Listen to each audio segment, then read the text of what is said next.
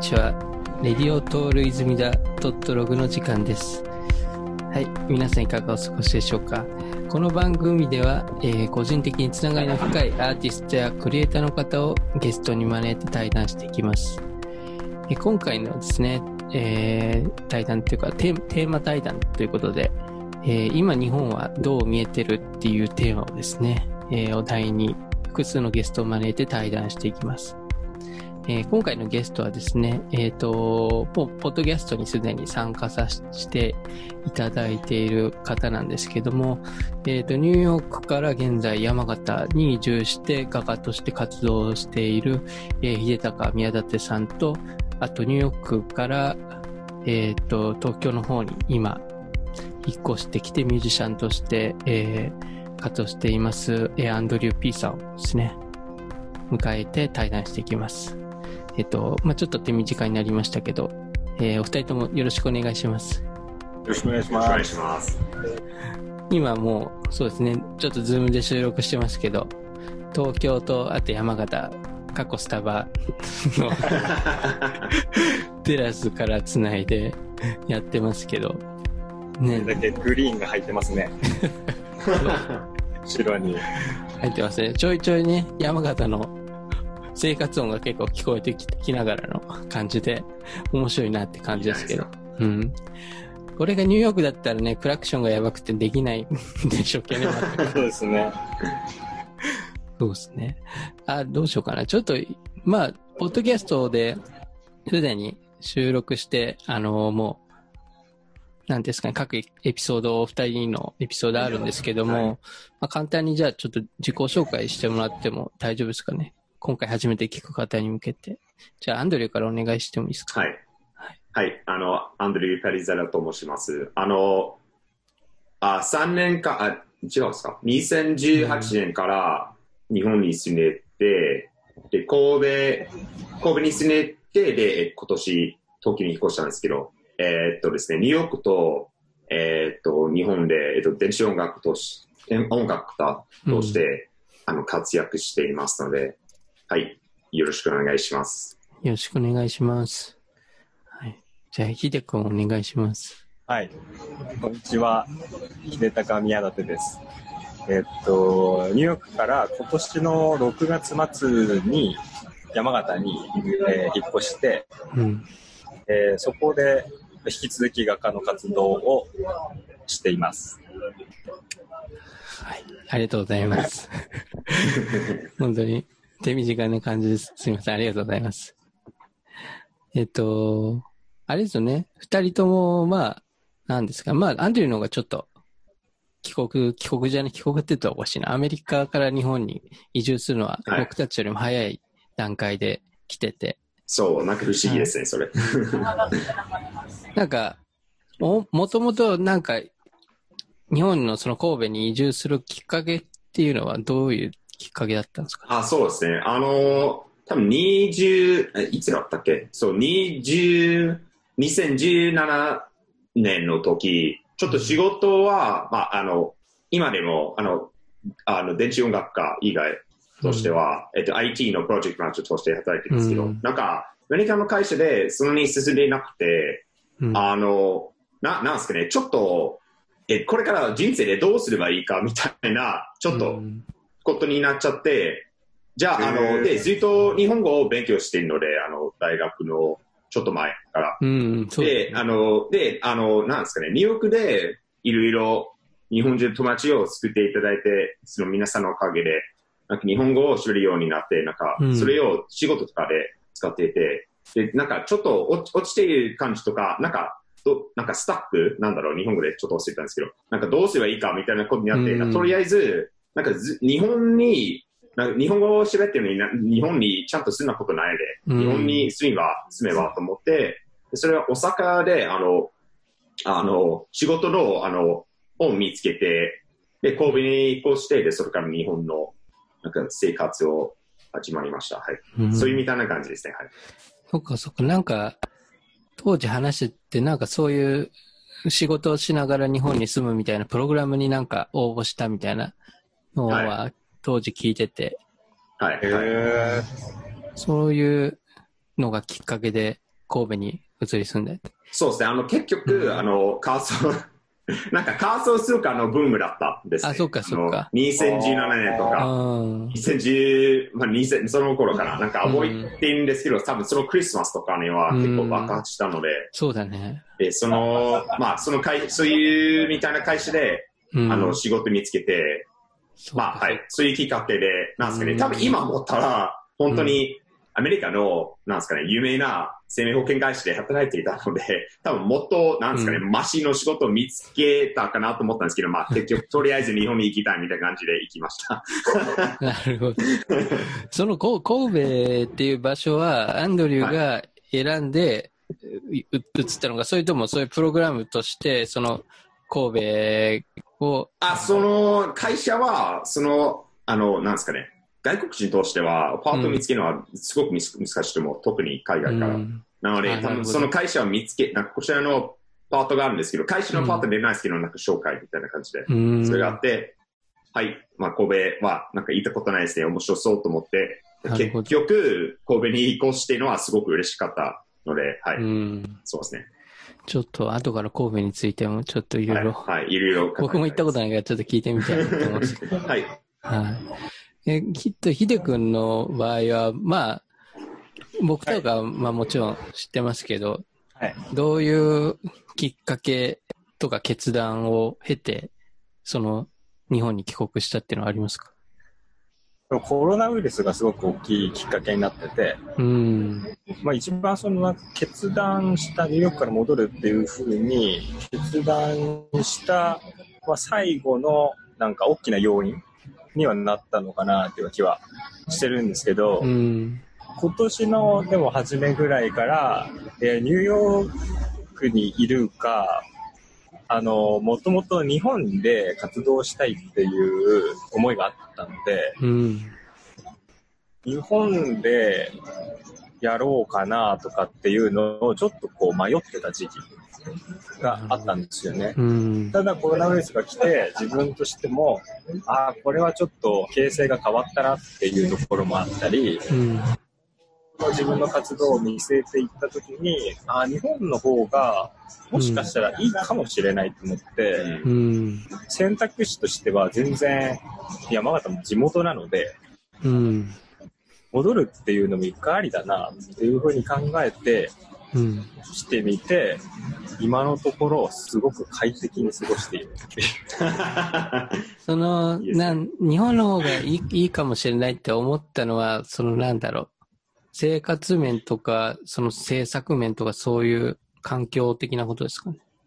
えっと、実際そう思ったのが、えっと、もちろんニューヨークって素晴らしい街で、うん。あの、アートの土壌とか、うん。あの、皆さんのうんアートへの関心度、理解度、うん。うんそういうものだったり、起業家精神みたいなところって、うん本当になんか、尊敬するべきところがいっぱいあるなって街ではあるんですけど。そうですね。うん。なんか、自分が日本いいなと思ってたのは、やっぱり、うーその、まあ、山形県っていう地方、うん。まあ、田舎出身なんですけど、その空気感みたいなのが、うん。何か自分にフィットしてるような感覚っていうのがずっとあって、うん。なんかこう、地方で生まれて、でも東京に行ってみて、都市部の方が肌に合うな、なんか気持ちがいいなっていう人も多いと思うんですけど、うん。偶然自分はリズムとか生活のなんか空気感、環境がうん。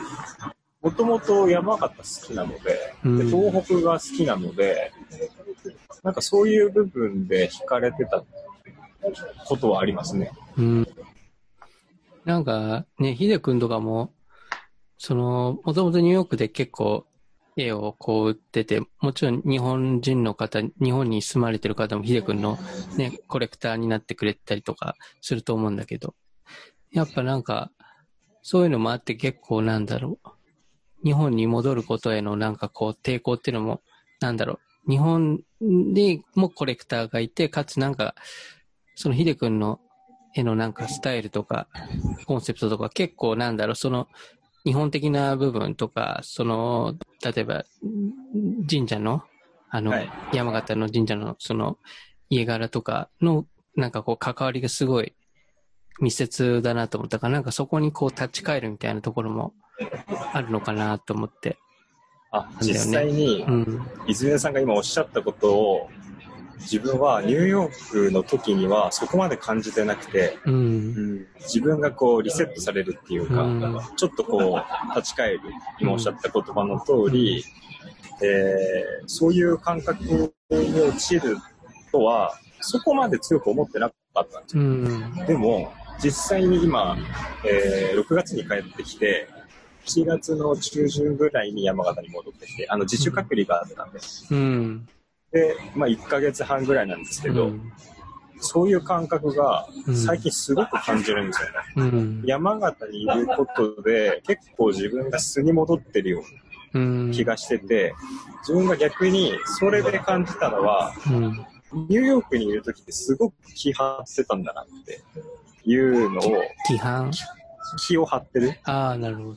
なんか緊張してるとういうか、ん。なんかそういう部分が知らず知らずのうちにあったんだろうなっていうのを思っていて、で、帰ってきて、次にやっぱり感じたことが、あの、神社の宮司の酒に生まれてるんですけど、最近すごくはっきりしたのが、これすごい大発見ですね、自分的には。うん。あの、なんで、そのコマちゃんっていう、コマちゃんコマくんっていう、狛犬をモチーフにしたキャラクターを自分は結構メインキャラクターに据えてうん。絵画を描いてるんですけど、うん。で、その世界観だったりとか、うん。これまでにないような、あの、スタイルだったりとか、なんでそこまでこう、日本神道うんであるとか、あの、そういった文化に、こう、こだわりながら制作を続けてるんだろうなって考えた時がふとあって、うん。その時に、自分の頭の中に、あ自分は絵描きとしてっていうか、絵師としてっていうか、まあ画家としては何でもいいんですけど、画家として宮司家系を継承してるんだなっうん。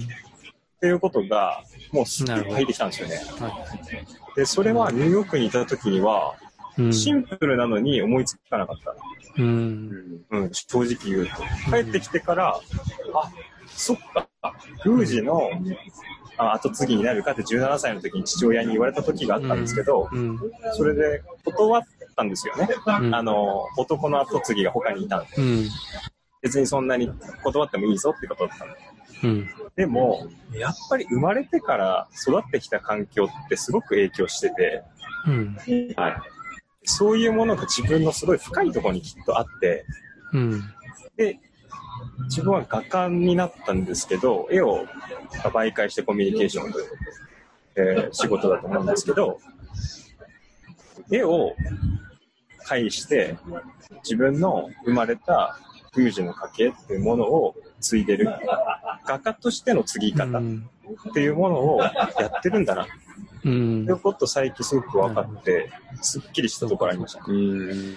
結構なんかその、その、アンドリューにとってはまあ日本が海外で、ヒデ君にとってとか僕にとってはまあアメリカってのが海外だったんだけど、まあなんかその、まあヒデ君の絵を例にして出すと、まあそういう結構和の部分がこう入ってる絵を、まあ向こうでアメリカで描いてたと思うんだけど、確かになんか言ってた気を張っているっていうようなところで、やっぱりなんかその、なんだろうな。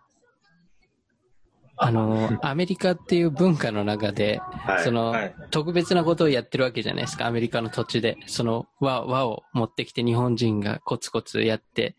で、そこでアメリカ、まあ、なんだろうな、例えば、悪い、なんか言い方ちょっとあれだけど、例えばアメリカの文化にそれを飲み込まれることも、まあ、できなくはないっていうか、もうちょっとアメリカの、なんだろう、もっとポップなカルチャーとかそういったものにヒデ君の絵がガーって傾くことももちろんできると思うんだけど、そうじゃなくてなんかそこの、なんだろう、自分のコンセプトとかを貫いてやってきたとこっていうのは、まあもちろん気を張ってたと思うんだけど、はい。なんか逆にそれが今、まあそういう時期を経て日本に帰ってきてて、なんかそういう意味でね、こうナチュラルにまた制作できてたり、暮らしたりできてるのかなって思ってるんだけど、はい。それはなんか話を聞いてと思って、逆になんかそのアンドリューとかは、今日本がそのアンドリューにとって海外だと思うんだけど、なんかこう、こういう部分ちょっと、なんだろう、アメリカ人としてっていうか、アンドリューのアイデンティティとして、ここちょっと気を張って、日本で暮らしてるとか、なんかそういうのある？あ、なんか、うん。まあ、ま、まず、あの、多分、ヒデさんは、あの、いなんかおっしゃっていたの、なんか気を張るということは、うんなん。か私も、なんかアメリカの、あの、中西部の出身だから、うん。私もなんか、ニューヨークに移行して、まあその、ニュージャージーシティとかに住めて、なんか環境は全然、ふるさとと違うので、なんか、そういうみたいな環境になるのは、自分もなんか気を張らないといけないこともあったので、なまず、なんかニューヨークに関しましては、すごくうん。同感できるかなと思うので、ななんですかね、あの、何が起これ、なんか、なんか、明日何が起こるか全然わかんないみたいな環境になってるかなと思ったんですけど、うん。なんか逆になんか日本に来て、なんか毎日多分同じように進むかなみたいな。全然外国だけど、うん。な在もう私にとって外国だけど、うん。なんか毎日すごく安定していることがあるので、逆に、あの、なんですかね、それその安定が実は多分、うん。私にとって日本のすごくいいとこかなと思ってるんですけど、あー。相場新鮮だったの。はいうん。はい。はい。なんかえ特に今のアメリカ見たら、まあそれもありますね。ああ、まあ、まあ、それは別にして、あと、なんですかね。でも、ある程度、なんか、えっ、と、トールさんが、なんか、自分のアイデンティティを、なんですあ。かね、うん。キーを、そのためにキーを張る、うんうん。そのためにキーを張るということは、なんか逆にあると思います。な、ななんですかね。例えばですね、あの、神戸、あの、大阪で仕事を始めたとき、なんか日本は本当にすごく平和だなと思ってて、なんか平和ボケになることもあるかなと思って、なんか例えばですね、なんかみんな、なんか歩きながらスマホ、スマホを見たりとか、うんそのニューヨークにもあるんですけど、なんか例えば、道を渡るとき絶対やらないとか、なんかうん結構人がいたら、なんか多分みんな自分の周りを見てるかなと思ってうんのでなんか、その、へ平和冒険になりすぎないため、うん。なんあか、その逆に、なんですかね、いつ、な、どういうあれですかね、ちょっと何をしたのかちょっとわ,、うんわかんないですけど、多分、もうひ一つのは、めっちゃヒップホップを聞くのは、あ。うんヒップホップをめっちゃ聞いていて、なんですかね、そのヒップホップの曲の歌詞の中で、うん。なんかすごく危ないの環境に育たれたの人とかは、うん。の話を聞いていて、はい。なんかよ、なんか日本はめっちゃ平和だけど、なんか、なんですかね、あの、まあ、忘れないで、なんかこれはまだ正解だから、ななんか、やばいこといっぱいあるので、忘れないで、なんか自分で頑張って、頑張ってというかうん、気を張ってみたいな、どういう、ちょっと、その安定さとかの平和に対してちょっと対抗した、なんか、ある程度。あなんかアメリカ人の教えとかどうかわからないですけど、なんかすごくいいことかなと思ってるんですけど、逆になんか批判してるわけではないですけど、うんあの、自分の目標を達成するためにとかは、なんか、うんこう、なんか平和募金になりすぎたらうんやばいぞみたいなあれだよね。ことを考えました。はい。確かになんか本当に、そのスマホとか、その、日本でいう歩きスマホはなんかその人にぶつかるから、使ったりするからやめましょうみたいな感じだけど、めっちゃ俺にぶつけ、ぶつけてるのか。ニューヨークとかだとさ、その、まあ歩きスマホやめましょうみたいな、あまあ看板とかないとは思うんだけど、その歩きスマホとかやってたら、パクられるから、スマホを。そう。いや、その通りですよ。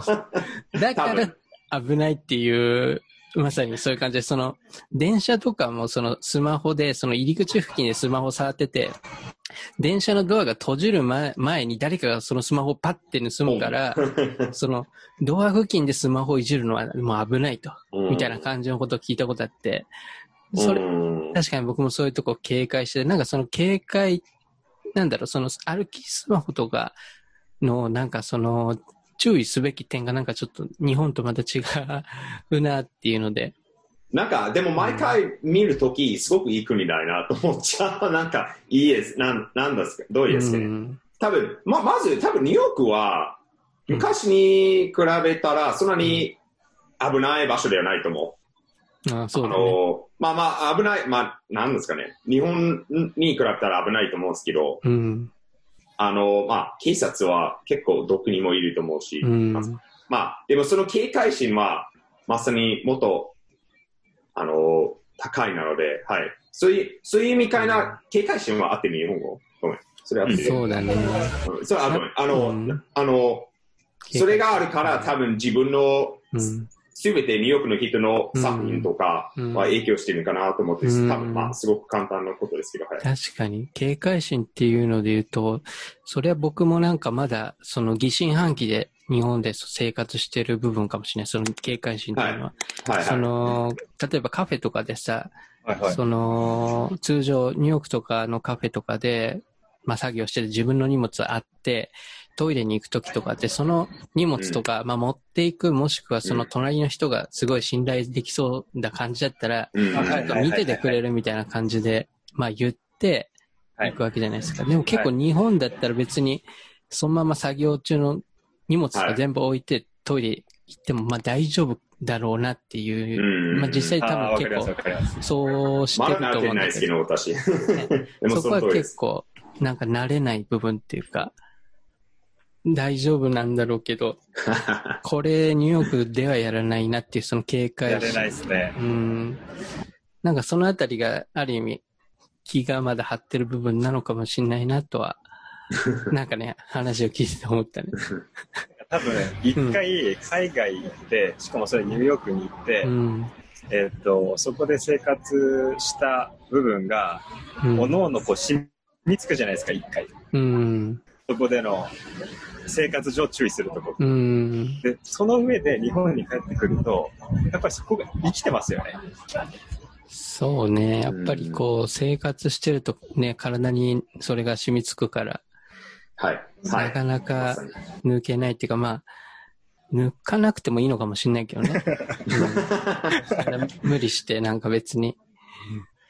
ね、ボールが飛んできたら誰よりも早くキャッチできるかもしれないじゃん。ね、歩いてて。はい。いや、まあ、そんな警戒心は持ってなかったどんな例えなんですか？けどね。いや、うんそんな、そんな警戒心はなかったですけど、もともと。なんかさっきアンドリューさんの話聞いてた時に自分がちょっと思ったのは、うん。その日本に来てから、ちょっとその警戒心を持ったっていうのはある、あの話あったと思うんですけど、はい。なんか、もしかすると、あの、日本人に生まれると日本人のアイデンティティってやっぱり持つじゃないですか。日本人に生まれたのに、例えばオランダ人のアイデンティティって持たないじゃないですか。うん。あまあ、その通りです。はい。で、アメリカで生まれたらアメリカ人のアイデンティティがあって、それって知らない間にもう染みついてて、うん。ではい。そうですね。えっと、外国にいた時に自分大学の時にドイツに行って、今回は社会人になってからニューヨークに行ったんですよ。うんで、。その時どっちにも思ってたのは、ドイツにはドイツの、なんだろうな、慣習？文化、うん。考え方、アメリカにはアメリカの、あの、みんなの考え方とか、うん。あの、言動の仕方っていうのがあるんですけど、うんそこに自分が逆に飲み込まれないように抵抗したっていうのがありますね。あの、行っちゃって、合に行っては合に従いだろうって、そこに行ったんだったら、その国の習わしに、あの、従うことっていうのは、とてもコミュニケーションする上ですごく大事なんですけど、うんはい。はい。まさに。はいこの。アイデンティティを折り曲げてまで、すべてを飲み込まれちゃう人って時々出会うんですよね。で、うん日本人なのに、ドイツ人っぽくなっちゃう。日本人なのにアメリカ人になろうとしちゃうっていうはい。のを見てると、自分はですよ、そういう人がいても特に責めたりもしないし、それはそれでその人の考え方があってやってることなんでいいんですけど、うん。逆に自分は日本人に生まれたんだとしたら、日本人のアイデンティティっていうのを保持したまま、それを軸にして、あの、アメリカ人の人とコミュニケーション取りたいし、はい。ドイツに行ったってどこに行ったって、それを中心に据えてコミュニケーションしたいから、はい。あの、そういう意味で飲み込まれないようにしたっていうのがありますよね。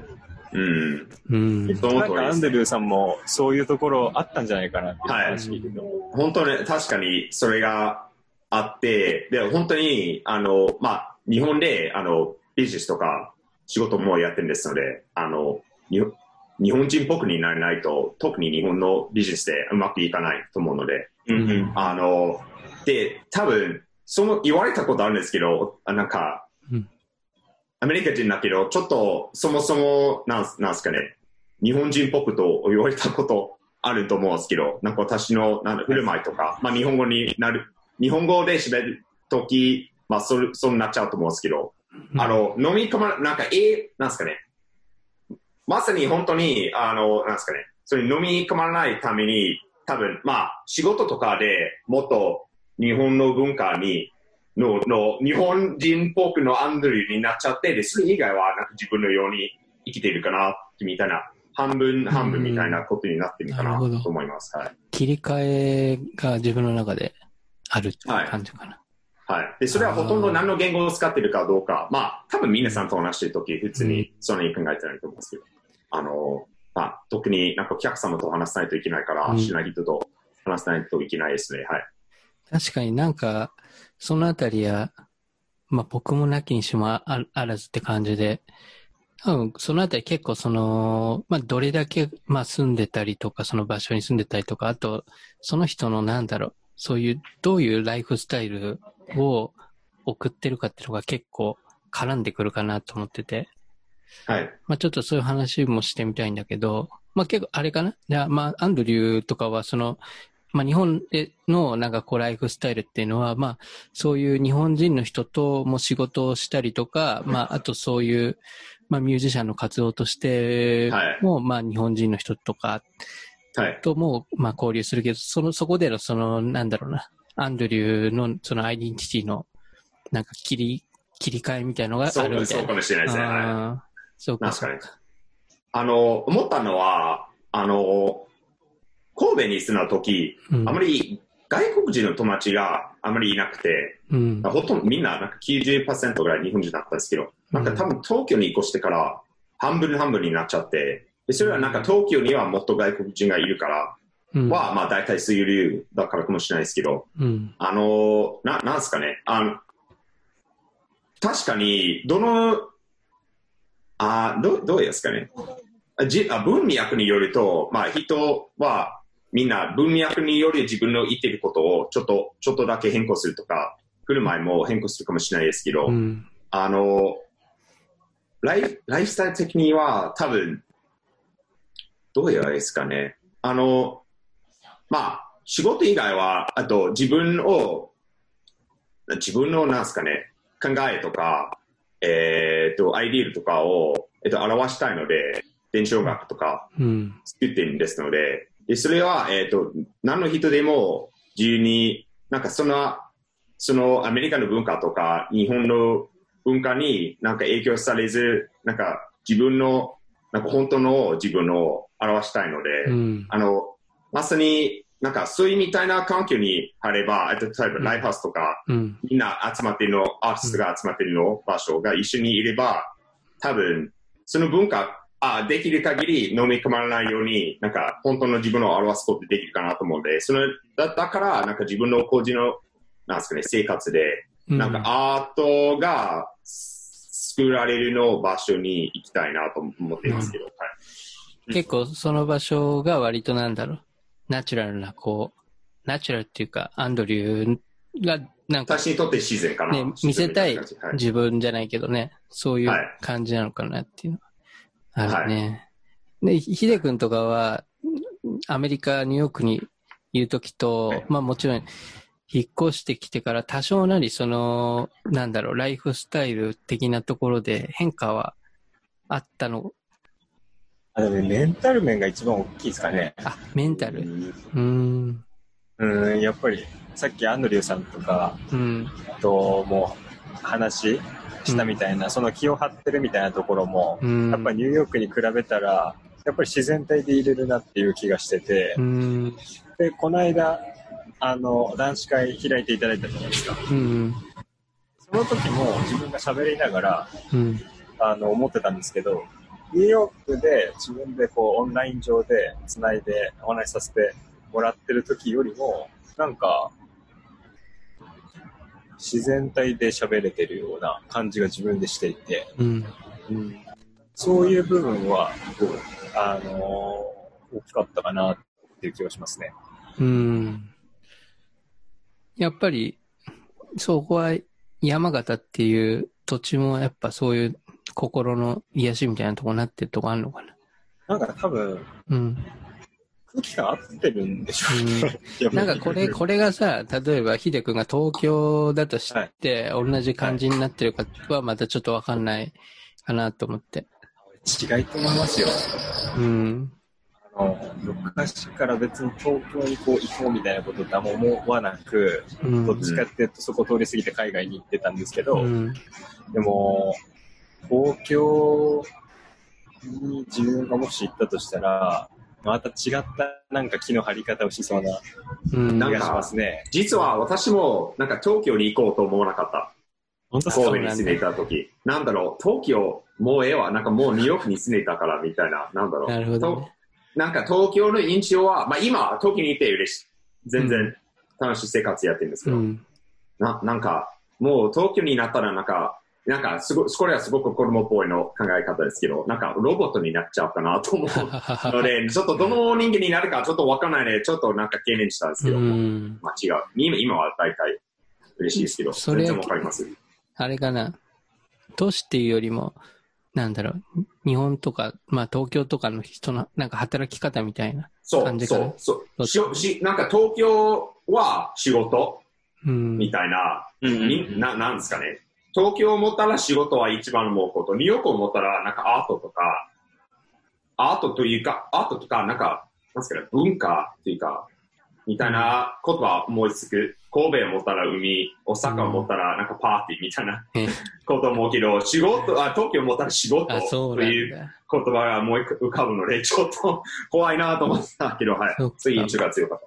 場所によってのその、アンドリューのライフスタイルの。ね、はい、はい。イメージ、そういうところが違うってことだよね。はい、はい。うん。まあ、確かになんかでもそう少なからず、人間そういうとこ多分ありますよね。スイッチの切り替えみたいな、うんあるあるあるある。あるような気がするんですよね。いや、絶対あるよ。どこに行くか、どこで生まれたかとかで、うん。はい。なんかいや変わってくるような気がしてて。それだってさ、本当さ、まあ今、僕とアンドリは東京いるけど、例えばさ、これがさ、これから引っ越して、例えば地方に行きます、みたいな。まあ、はい山形でもいいし、僕の地元の長崎とかでもいいし、田舎に移り住みますって言ったら、誰もさ、その田舎に行って、なんだろうな、仕事をめちゃめちゃハードに、なんか、残業して、夜も徹夜までみたいな、まあ、そういう極端な言い方だけど、そういう働き方をするイメージは持たないと思うんだよね。ああ、はい。どっちか、まなんかうん。まさになんかせせ日本の政府は、なんかに日本のイメージは、すべての業界とかは本当に東京は中心になってるので、うん。でそれはなんか、ちょっと最近読んでるんですけど、うん日本にとってちょっと、まあ、悪い影響がいろいろ東京、とところであるかなと思って、なんかじ実際知らなかったのは、あの2004年の時、日本の国会をうん。なんか東京から離れて別の場所に置くとうん。いう提案があったみたいですけど、それはまあ結局実行されなかったですけど、うん。なんかこれ、なんかまあ今回は国会、東京を離れるかどうかは絶対わからないですけど、多分ないと思うんですけど、なんかこういうみたいな生活になってるんですから、なんか例えばあのヒデさんみたいになんか山形に住めてちゃんと生活を送ったりとか、それはまあ全然できるんじゃないかと思ってて、うん。これから。うん。なんか。いや、なんかまさしく、最近山形に帰ってきてアート活動として思ってることって今アンドリューさんが言った部分すごく大きくて、あの、なんか、インターネットの時代がもう来てるっていうのは、もう周知の事実、みんなが知ってることにもかかわらず、やっぱり中央集権的になってるっていうか、何かをやっぱ追い求めるんだったら中央に行く。で、そういった形で自分もアートの中心地のニューヨークに行って、そこで得るもの多かったし、学ぶことも多かったし、うんすごい貴重な体験の数々っていうのをさせてもらったんですけど、でも、その、なんだろうな、えーシェアの仕方っていうのは、もう、いかようにもできるようになっちゃったわけですよね。で、うん結局、そのネットの使い方だったりとか SNS だったり、そういう部分の知識っていうのは別問題であるとしても、人がどこにいようが、誰かには絶対シェアできるっていう時代が来ていて、はい。そう考えたときに、その、もう時代は、えっと、その、都市中心のうん。考え方じゃなくてもいいんじゃないかっていうのは思っていて、ではい自分の成り立ちを考えたときに、こう画家になるのも正当なラインで一体であの学んでなったわけでもなく、専門学校行ったわけでもなく、はい普通にサラリーマンを営業マンをやって、そこから一年発起してあのチャレンジしてきたことなんで、そうなると、あのもう元々の出所がアウトサイダーなんですよね。うん。だからアウトサイダーアーティストなのに、うん。あの、私もそなんだろう。ちょっとこう、あ、本当ですか？う。いや、なんかわからないですけど、そのイメージがちょっと。いやいやいやそうそうそうで学校に行ってないので。そうそういう感じで正当なラインじゃないんですよね。アウトサイダーアーティストの、まあ、出身という言い方しちゃうとおかしいけど、そういう自分の生き方をしてきて、でも、えっと、中心地で学ぶ、中心地で何か、あの、展示をするとか、そういう経験をして、で、うん。行ってた時に、今なら思うんですけど、あの、なぜか正当なラインに乗ろうとしていた自分がきっといたんですよ。うん。で、これ結構ダサいかなって思うんですけど、自分の中では。ちょっと気づいた時自分で笑っちゃったんですえけど、正当なラインっていうのはどういうやつなのかな？なんだろうな、中心部に行って、うんそこのアートマーケットの中で、えーっと、生きるっていうか、そこのなんか中心の業界の中で生きるっていうか、うん。はいなんか、どうやったらその中で生きれるかなっていう思考になっていっちゃってたんですよ。だから自分が、えっと、マーケットによる、自分が中心地によるっていう考え方になっちゃってたんですよね。うんあー。でもあー、なるほどね。でも、もともとをたどってみれば、アウトサイドから来てて、だったら、見せ方も何もかも別にアウトサイドでいいのに、いいつの間にか手作をしていく中で、なんかやっぱり、あの、もうセンターっていうか、王道のところに切り込もうとしてた自分に気づいて、う。うんん。だから、なんか、今、本当に地方に住んでいるけれども、だからこそできることっていうのが結構考えてるうん。ところがあって、あの。東京に行くのもいいと思うし、ニューヨークに行くのもいいと思うし、パリに行ったって、ロンドンに行ったって、ミランに行ったっていいと思うんですよ。その、都市がどこっていうことではなくて、なんか自分のやり方っていうのを振り返っていったときに、アウトサイドで来たんだったら、とことんアウトサイドで行っちゃってもいいんじゃないかっていうような考えが出てきて、すり寄るんじゃなくて、自分で時間はすごくかかるかもしれないけど、えーっと、コミュニティを作るとか、自分で、自分の作品を本当に好きでいてくれる人たちとつながるはい時。間を増やすとか、はあの、そういうことに帰ってきてからどんどんどんどん考え方がシフトしてきてて、今、そっちに結構夢中。でも、身一つしかないのに、いろんなことやろうとしてるから、時々倒れちゃったりするんですけど、あ腰が痛いとかなんかわかんないけど、なんか疲れちゃうことはあるけど、あの、なんかすり寄るんじゃなくて、逆に自分がいる場所を中心にするっていう、あの考え方に結構最近、あの、シフトしてるし、惹かれてるっていうのはありますね。逆になんかそこで、なんかこう、その、ヒデ君の場合は絵を、その、作って、コレクターの人とかに、あの、売ったりすると思うんだけど、はい。そこで、なんか、障壁みたいなのはないのかな？そういう、あの、なんだろう、地方とかにいて、うん。あのーこれはコロナウイルスが来た時に、これ勝手な自分の肌感覚の話になってくるんですけど、うん。自分がやろうとしてることって、5年後に見据えた方がいいなと思った時があったんですよ。うん。い。なんかこれこれこうだからこういう理由で5年とかじゃないんですけど、そこまで頭良くないんで、計算できないんですけど、あの、なんとなく、あ、今思い描いてることとかって5年ぐらいかかりそうって思った時があったんですよ。う。うんん。それが、実はコロナウイルスが来たからこそ、なんかこう、考えたことだったんですね。だから、今、泉田さんがおっしゃったみたいに、作品の販売数っていうものだったりとか、うん。あの、アピールっていう仕方に変革が起こるんじゃないか。で、その変革が起こった結果、うん。えっ、と、大変なことになるんじゃないかっっていうことだと思うんですけど、もう、うんえーっと、日本、そして山形に帰ってきた時点で、そしてアウトサイドの時点で、えーっと、時間はそれかかることが普通である。うん。自分で思ったんですよね。うん。それも含めて、それを承知の上でやっぱ帰ってきていて。うん。だから、実際に結果として、長くそういった結果が出るかもしれない。けれども、うんはい。あの、そこに今、焦点をもう置かなくなっちゃってる。う。うんん。で、これから、まあ、あの、まあ、ラジオなんでね、放送されるんで、詳しくは言えないですけど、もうクリエイターとかを目指す、うまあ、若い世代と関わっていく仕事っていうのも、まあ、今後ちょっと始まっていくんですよね。うん。で、その人たちに自分がこれまで現場叩き上げでやってきた経験だったりとかっていうのをシェアすることによって、彼らが可可能性を発揮して、どんどんどんどん巣立っていってくれるっていうのも、新しい興味の一個、興味というか関心の一つだし、すごく大事なことだなって思ってるんですよね。で、日本に帰ってきた時に、それを、あの、考えさせられた、あーまあ、出会いという、そういったものもあって、実際にそういった仕事も今後始まっていくんですよ。だから、あの、販売の個数を高めるだったりとか、うん利益をどうやって出していこうっていうことに特化した考え方をすれば、多分今の手法って取ってないうん。んですけど、えっと、自分の興味っていうのがうん、ちょっとずつちょっとずつ、やっぱり変わってきてる。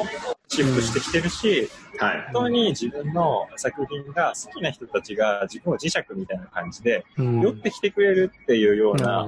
あの、光景を、あの、素晴らしいなと思う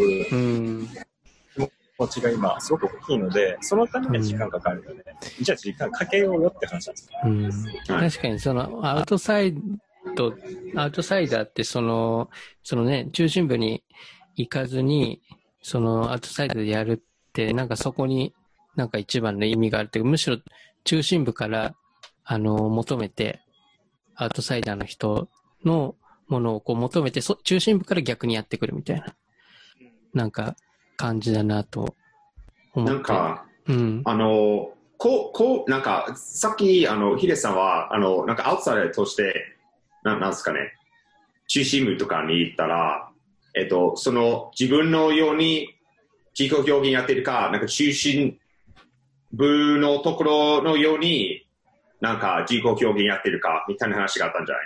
なんか、それあってる、はい。ああの、それ聞いたんですけど、なんか、神戸で住んでた時、なんかよくあるのは、まあ神戸の音楽文化があって、でサッカーの文化もあって、で、大体みんなライブとかやってる時、こう神戸から大阪にいてライブすることになるので、うん。多分な、なんですかね、大阪で人気の、なんですかね、音楽とか、その、なんかプレゼンテーションとかのようにやらないといけないみたいなことが多いと思って、例えば、えなんかよく、これは日本の全国的かどうかわからないですけど、うん。よく見たのは、大阪でみんなライブの前に出る、なんか、本当にその、あの、バンドの人たちが出るとき、その前にちょっと音を、BGM を出して、で、みんな入るみたいな。で、みんなわーわーっと拍手して、で、ライブやったんですけど、なんか神戸ではみんなそれはやらなくて、普通に出ててライブを始まるうん。みたいな感じですけど、俺たちの好きな神戸のバンドが、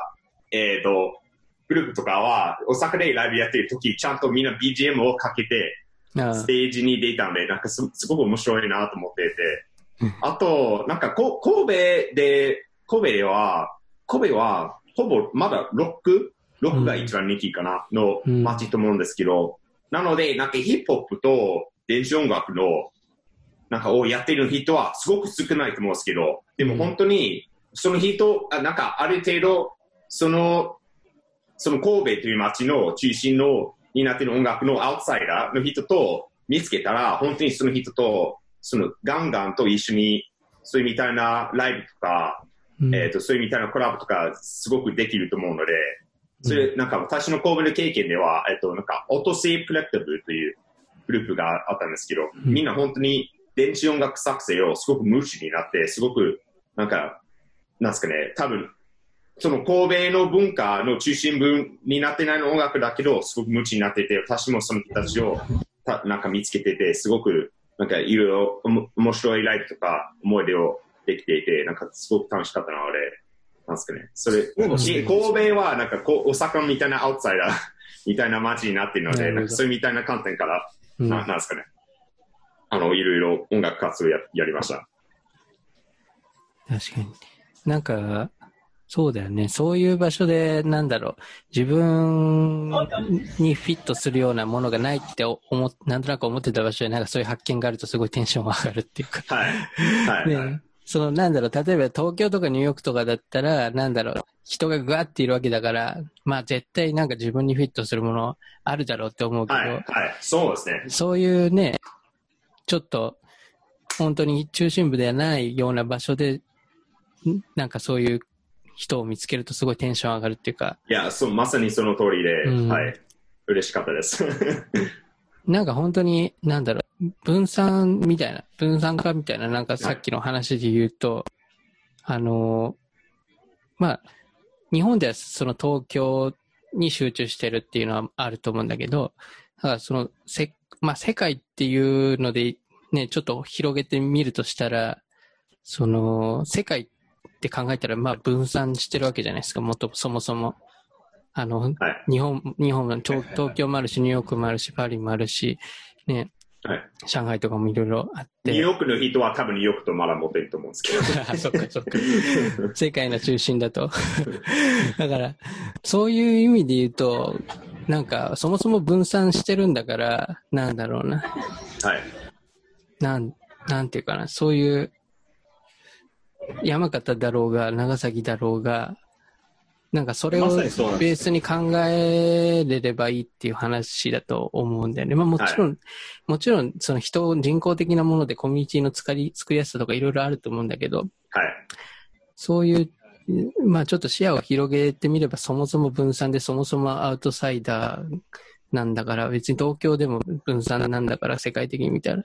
うん。だからね、そういう考え方だったら、うん、別に東京ではなくてもいいのかなと確かにはい。思うところも強いですけどね。特にコロナの状況だと。はいうんでもそのこ、こういう話があるんですけど、うんまさにすべてトルさんのおっしゃる通りと思うんですけど、本当になんか逆にうん。私はこういう時代になってもまた大きいの街にいたいですよ。なんか多分、うんその東京になんかいつまでわからないですけど、うん。あの、本当に、あの、こ、こっち、あの、インターネットがあるだから、うん。えっ、と、そその分散化は、うん。があって、なんか、中心のところはそんなに大事になってないと思う、と思います。その通りですけど、本当に逆に言うと、なんか、うん。いっぱい人間がいるの場所にいたいですよ。うん。逆に、それは、なんですかね、時々、どうどうですかね、本当にいる、いるな人と会えるの場所がすごく好きとうん。分かるようになっていた、多分ニューヨークリスナーとか、なんかう、ん。それは、えっと、例えば、私のふるさとは、まあ、セントルイスにはに人がいるんですけど、まあ、東京に比べたら田舎かなと思うんですけど、あの本当にいろいろな人と会えていいなということは、ニューヨークの多分一番好きなところだったから、うん。で、まさになんか大阪とか、あの、東京にいるとき、それ、それまだあるから、すごく、それがすごく好きで、逆にこういう、あと新しいの分散感の時代になってても、多分俺はその流れの逆に進むかなと思ってて、本当に人がいっぱいいるの場所にいたいかなと思っています。はいそうだね。なんかそれだってパーソナリティも関係してるような気するんですよ。まあまあ、そうそう、そう通りです。そうそうそう。多分アンドリューさんは、うん。俺は内向的なんですけど、多分アイアンドリューさんの方が自分より、あの、外交的に寄ってると思うんですよ、多分パーソナリテあ、そうかもしれない。はい。ィ。うん。だからなんかそういうのもありますね。はい。あと、やっぱりなんだろうな、すごいざっくり分けてしまうと、その音楽をやってたりする、ライブのパフォーマンスをやってたりする人と、あとその絵を作る人っていう、なんかアーティストの違いで言ったら確かになんかその、なんだろうな、人とこう接しないとなんか成立しないっていうか、はい。特にそのライブパフォーマンスとか、あとそういうはい。イベントをやる上でコミュニティ作るってなると、そうそうそう、その通り。どうしてもね、人口とかそのやってる人たちが多いところが盛り上がるので、はい。ああと、時うん、あの、個人の意見ですけど、本当に配信のライブとかは本当に何も感じないですよ。あの、すごく、すごい音楽とか、すごいビジュアルとか、うん。すごいパフォーマンスでも、うん本当になんすかね、なんか動物的な本,、うん本能みたいなことかもしれないですけど、本当に目の前で、なんか本当にその音が、うん。あの、耳に入っていて、人とを見たりとか、人と話すことって、そういうみたいなことがないと、本当に何も感じないですね。はい。なので、はい。なんか、そうだね。はい楽しみ方がきっと違うんですよね。そうですね。うん。そうね、その個人のパーソナリティが、その、なんだろう、やってること自体にもこう、つながってるって感じではい。考えれますからね、その、どういうふうに世界とつながりたいか。まあ、秀くんの場合は、ね絵絵画を通してつながるっていうね、ことだと思うんだけど、はそういうのは確かに、そういう部分でもなんか場所の判断基準って人それぞれ多分違うんだろうなって今、うん。ちょっと気づかされましたけどね。そうですね。しかもなんか、あの、音楽はでも配信ができるじゃないですか。ああ、はいうん原画って配信できないんですよ。うんだから、それを考えたとき、音楽っていいなと思って正直ありましたねあー。そっかそっか。なんか、なんか原、音楽って、まあうんいろんなね、あの制作は本当に大変だと思う思うんですよね。で、うんいろんな要素を詰め込んだりとか考えて、それで作ると思って、えっと、絵画も全部フリー、フリーハンドっていうかその、ハンドペインティングか、ハンドペインティングで手書きでやってるんですよね。うん。で、ただ、音楽を配信した時って、配信された音楽自体はやっぱり原曲じゃないですか。うん。原曲って言われるじゃないですか。うん。で、それがライブパフォーマンスと組み合わさったら、もうすごいエンターテインメントになるじゃないですか。うん。はい。絵画は、原画がいかないんですよね。インスタグラムでどれだけうまく写真撮っても原画はいかないんですよ。それを考えたときに、あの、音楽すごいなって思った時はありましたね。うん。そうね、なんか、うん。ちなみにすいません。ちょっと絵画って、A という言葉で知らなかったので、今日、今、わかりました。ありがとうございます。なるほどと思う。なんか絵画って何と思った？はい。ありがとうございます。そうですそっか絵画って普通あんま使わないもんね。よくよく考えて。大人っぽいの日本語を教えていただいてありがとうございます。まあでもその通りですね。あの、あの、ななんですかね。あの、あまあでも、まあ、その通りですけど、まあここれまた個人の好きな話になってるんですけど、あの、なんですかね、アート、なんかギャラリーオープニングとかに行く、に行って、まあ、お互いに人とはい。アート見るのがすごく好きで、で、多分、あの、インスタとかで、あインスタの配信とか、何の配信でも、あの、ライブを見るのは、まあいいんですけど、本当にその、なんか、アートとかいみんな一緒なんですかね。チャットがあっても、みんなと一緒に見てるのは、あまりかんそういう感じがしないので、そのアートギャラリーのオープニングとか、それをみんな一緒に、君、なんかその君感はもっと強いなので、うんそっ。ちの方が好きですかね。はい。うん。あ、もちろんもちろんもちろんそうでその、え、パフォーマンスの話もあって、うん。あの、そう、そうですね。はい。全、すすべておっしゃる通りと思います。なんだ、でも、いや、僕、今なんか傍らで考えて、そのライブストリーミングで音楽だったら結構まあみんなやってると思ってるんだけど、はい絵画のライブストリーミングがどうやったらいいんだろうなってなんか、なんとか考えてたんだけど、なんかライブペインティングをこうライブ配信してる人ああ、はいはいはいはいはい。確かに。もうそのくらいなんじゃないかな。ライブペイントはいいですね。はい。うん。なんか自分がその多分ペインターだからあの考えるとか感じるのかもしれないですけどなんかこう抽象的な話になっちゃうんですけど音楽ってすごく形が柔らかいイメージがあるんですよ。なんかいかようにも変形していくっていうかその時代によっても変形していったり、えっと、配信手段が変わってもそれに合わせて変形していく。なんかあの音源っていうデータベースなところがだからう、んすごく、なんだろうな、どんな状況になっても、人の身近に行きやすいような気がするんですよ。うんヘッドホンをつって、音楽がその配信されてて、その配信のフォーマットに合ったデータがヒュッて携帯に入って、うん。そしたらもう耳に流れてる。そのなんか、発信者からえっと、聞く人うん。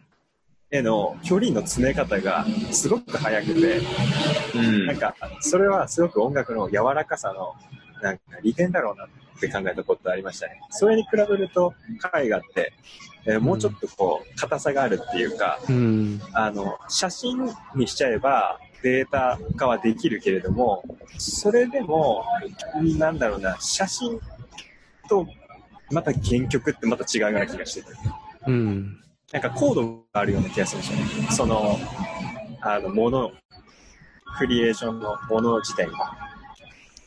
だ確かから、音音楽ってすごくこう自分から見ると、いろんな形で変容してって、なんかポケモンのメタモンみたいな感じで、なんかいろんな形に変わって、はいはい。どんな状況になっても、すごく人のもとに素早く届いていくっていう、そのはい。スピードが、なんかすごいなって思った時ありましたうね。ん。確かにすごい音楽ってパーソナルなものだなって結構感じるときは多いですね。なんか逆に絵画の方がもうちょっとパブパブリックっていうか、なんか、その絵画って、なんだろうな。パーソナルに行くためには、やっぱり本当に間近で原画を見てもらうとかう。うんん。が一番響くかなって思ってるんですよ。もちろんその音楽、はいライブパフォーマンスで響くっていうのはあると思うんですけど、あの、曲が配信されて、その曲を聴き込んだライブに行ったりするじゃないですか。うん。はい。その時間で、かなり、なんだろう、密接な、うん。なんかものにするんですよね、音楽って。う。うんん。そうですね。絵画は、インスタグラムで画像をどんなに高解像度で上げたとしても、どんなにホームページ上でいろんな角度から撮ったとしても、その音楽でみんなが、えーっと、感じてるはい。ほど、距離を詰めら、詰めきれないような気がする。いや、そうですね。私は、なんか、なんでだろうな。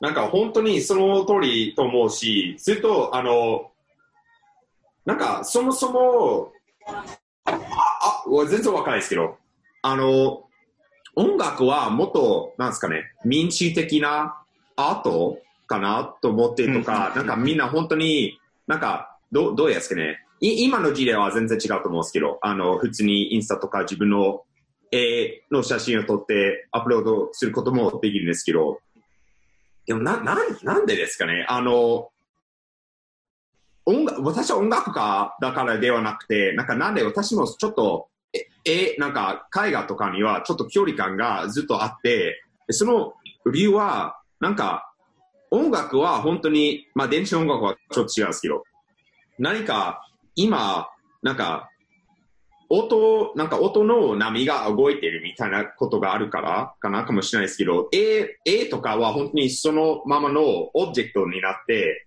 そうなん動いてないからなんか関係あるかなと思って、全然すいません。ぜ私もの意見ももまだわからないですけど、ちょ私は本当にその距離感があって、本当にヒデさんが言っていたのこととなんか同感して、ななんだよな。本当にそういや、です、でもすごくよくわかります。なんかやっぱり音楽って波長の波が耳に届いて鼓膜を揺らしてるわけじゃないですか。で、はいアンドレさん今おっしゃったみたいに、絵画をバンって、例えばインスタでトンって写真見たとしても、やっぱり絵画って、その場に行ってみると、その絵画が一つあるだけで、飾られた瞬間に空気を変えてるんですよ、はいはいはいはい空気を。それも込みで多分体感だと思うんですよね。はいはいはい。うん。なるほどですね。体感に、えっと、関して言えば、音楽のやっぱり動いてる波長が耳にどんどんどんどん届いていく、うんその2分ないし3分間の間に届き続けていくっていう体験は、やっぱり別のものはい。ではあるなっていう気がします。はい。そうですね。なんかすごい真面目なこと喋ってますけど大丈夫ですかね？いやいやいや、本当に、いや、そのみたいな、そういう、こういう、なんですかね、ちょっと、すみません、ポッドキャストなわけですけど、だってヒデさんとかトルさんと話す男子会もあると思うんですけど、そういう会話を、うん。なんか、日常会話と全然違うので、い毎回楽しみにしています。はい。ちょっと、そうだね。ちょっとまあ、真面目で、ちょっと、もうちょっと、ちょっと深い話できたところで、まあちょっと一回またちょっとテーマの方に戻そうかなと。はいはいはい。いいいい。いや、まあなんか、いやもちろんさ、すいません。なんいや、違う違う。なんか話の中で、そのね、その場所をどういうところで選んでいくかみたいな価値基準の中から、そのね、こう制作スタイルとか、そう、音楽と絵画でも住む場所の選び方が違うみたいな話がなんかすごい面白くて、いや、めちゃそれ話せてよかったなと思ってんだけど、ちょっと一回また、ちょっとテーマにちょっと一回立ち返って、うん。あのーまあ、単純にこう、感想を最初聞いてみようと思ったんだけど、まあ、割と結構、なんだろう、話の中で出てきたんで、なんか、日本に来て、うん戻ってきたり移住したりして、なんかこう、はい。驚いたことみたいなのあったら聞いてみたいなっていうのは。あ、私、さ、先でいいですか？ヒデさん。あ、どうぞ、もう。もう本当に、本当になんか、ここれはそんなに、もう、まずは、あの、ホームステイを、えっ、と、17歳の時、奨学金をいただいて、あの、うんホームステイやったので、2ヶ月間のやつ。な、なので、日本に越した前に、まあ、日本人の友達結構いたので、なんか、驚くことはあまりなかったんですけど、本当に多分最近東京に越してから、なんか、すごく気づいたのは、本当になんか、し サラリーマンの服は本当にみんな同じですね、みたいな。本当に白いシャツと黒いズボン黒い靴、黒いカバン。いや、それ本当に怖いですよ。なんか本当になんか、みんな同じかと思って、なんか本当に怖いです。あななんだろう、私は、そういうみたいな仕事に全入りたくないなと思って、うんなんだろう怖いですよ。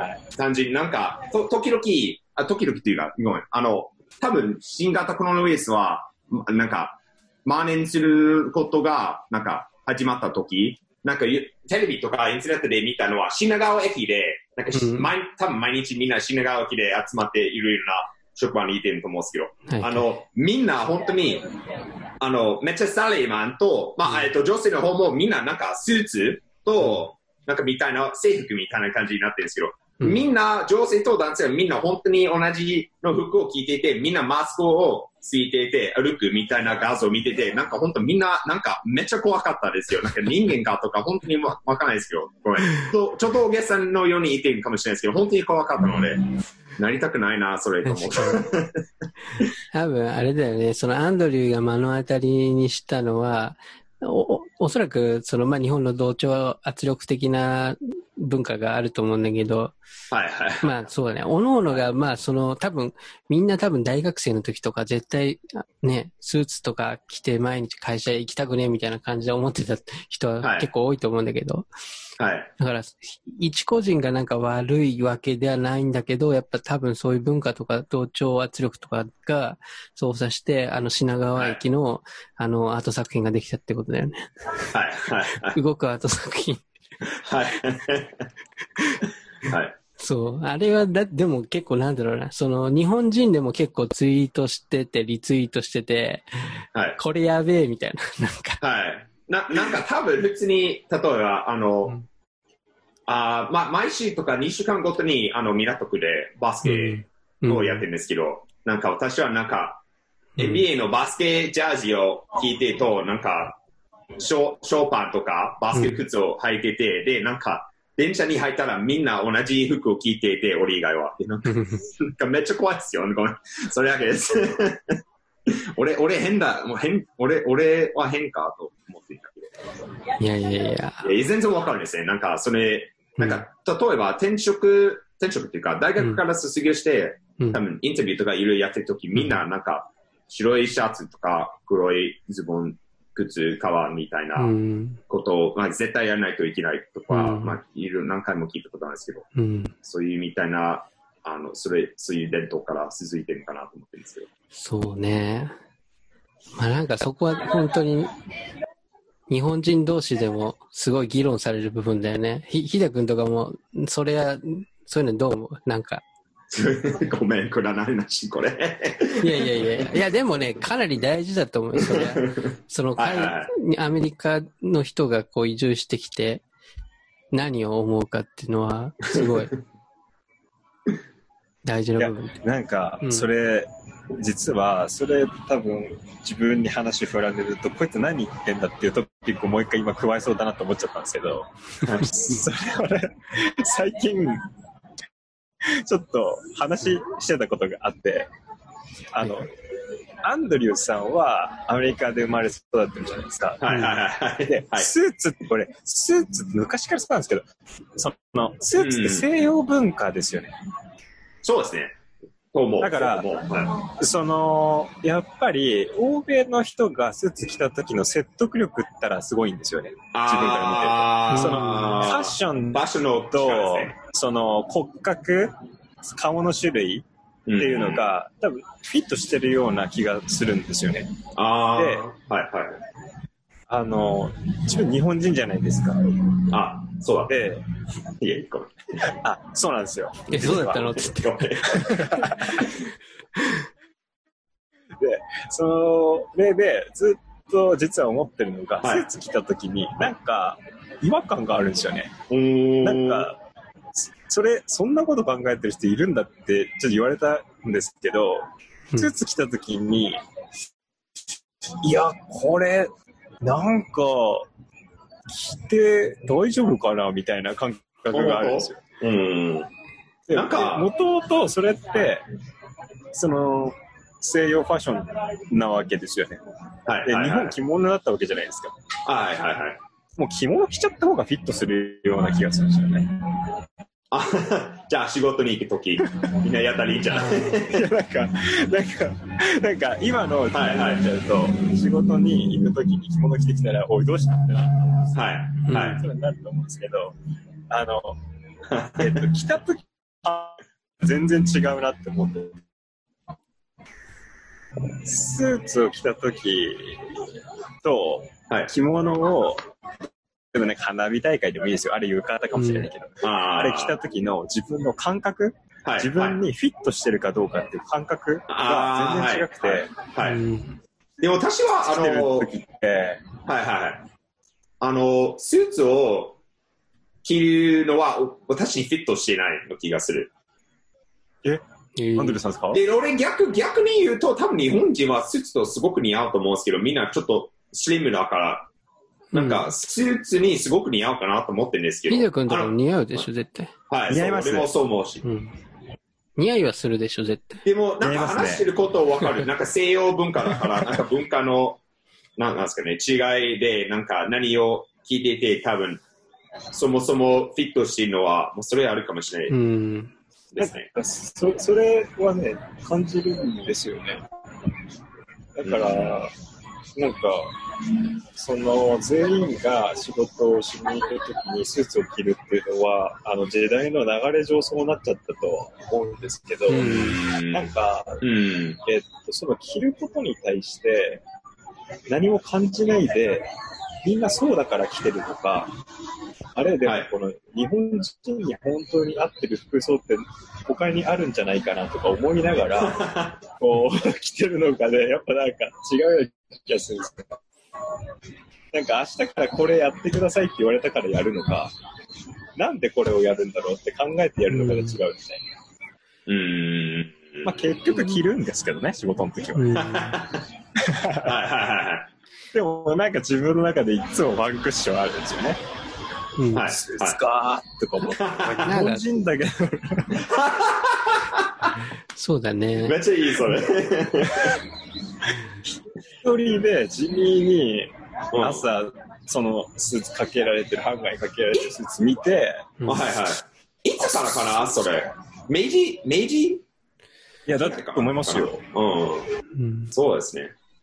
すみません。ちょっとふ負担をかけて。なんかその時はね、そ。の、日本人がスーツ着始める時はなんかそれがなんだろうな、特殊なところから始まったんだろうけど、今はなんかそれがもうユニフォーム化しちゃってるみたいなところがあるよね。なんかそこになんだろうね、まさに多様性みたいなのをすごい感じないから、だからなんかこう、なんか違和感が出ちゃうみたな。ないんか思ったのは、うんなんかごめん。で、私の多分、日本に住むのはもう 3, 3年未満なので、全然違うかもしれないですけど、なんか思っ、もう今に2020年じゃないですか。うん。なんか、あ思思ってるのは、こここちら服もそうですけど、なんか、6なんか戦後の60代から、えっ、とあ、日本は全然いろいろ変化があると思うんですけど、こういうみたいなところは変化がなくて、例えばですね、アメリカは多分、アメリカでは、あなんですかね、なんか、せあ1900年から、多分80年頃まで多分みんなスーツを着ていて、で、それから多分服が変わってるかなと思ってて、今すごく重要な、多分あの、えっ、と、弁護士とか、うん。えっ、と、ファイナンスで働いていないなら多分全然スーツ、スーツを着るの人は全然いないと思うんですけど、うん。あの、もう日本は、もうなんか、思ってるのは多様性がない、ちょ,、まあ、ちょっとない思うかもしれないですけど、アメリカもなんか80年間ぐらいうんかけてからもうスーツがほぼなくなってうん維持して、でみたいなことになってるんだから、うん日本ももう、もう、もうそろそろじゃないか、うんみたいなことそうだ。ね。なんかその日本が島国っていうのもあって多分そこら辺はすごい難しかった部分とか、そその島国であるがゆえにそういう文化になったっていうのはすごい思うんだけど、なんかこれからね、うん。アジアの他の国の人とかがまたコロナが明けてこう入ってこれるようになったりとか、はい。で、だんだんなんかこう、割合とかがこう変わっていくと、まあしかも今ね、すごい、なんだろう、ダイバーシティっていうか、そういう多様性を世界的にすごい考える時期だと思うから、多分それ、そういうのに対応するってなった時に、まあ自らのそういうユニフォームみたいな部分をちょっとね、見直してもいいんじゃないかなってすごい思うね。はい。でも、あの、すみません、ちょっと、あ思ったのは、うん。あの、ちょっと関係、ちょっと別な話けど、ちょっと関係やと思うんですけど、うんあの、どうやらですかね、もう、に、日本は今、あの、総理大臣ももうすもうすぐ変更するじゃないですか。えそうですね。菅さんかもしれないですけど、まだわかんないですけど、うん。あの、その、思ったのは、アメリカで、なんか、大統領とかうん。が変わったら、国の方向、まあ、トランプを見たらわかるんですけど、方向はすすごく変更することをうんあるし、例えば、ブッシュ大統領でも、えジョージ・ W・ ブッシュ大統領でも戦争に入ったりとか、うんなんか、大統領の選挙によって、うんなんか、あの、その国、アメリカという国の方向は、なんか、だいぶ、めっちゃ変更するかなと思ってるんですけど、うん。日本ではう、ん。なんか、そんなに影響がないの気がするけど、で、それは、えっ、と、あすみません、ちょっと日本語で忘れたんですけど、パパーラメント、パーラメントみたいな政府と、えっ、と、アメリカの、あの、直接に、うん。えっ、と、行、あの、まあ、大統領を選挙するうんの制度が違うだから、それもあるかもしれないですけど、うん。でもなんか、日本、ななんですかね、私の個人的な気分では、なんか、それで変更しても、日本の方、うん。なんか道は、だいぶ同じ同じじゃないかと思ってるんですけど、みんな、皆さんどう思いますか？どうですか、ヒデ君？なんで終わってる？なんで？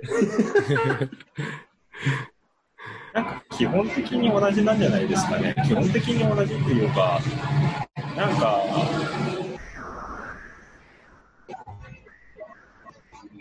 日本って、日米安保があるじゃないですか。はい、はい、はい、はい。だから、そのせいか。アメリカ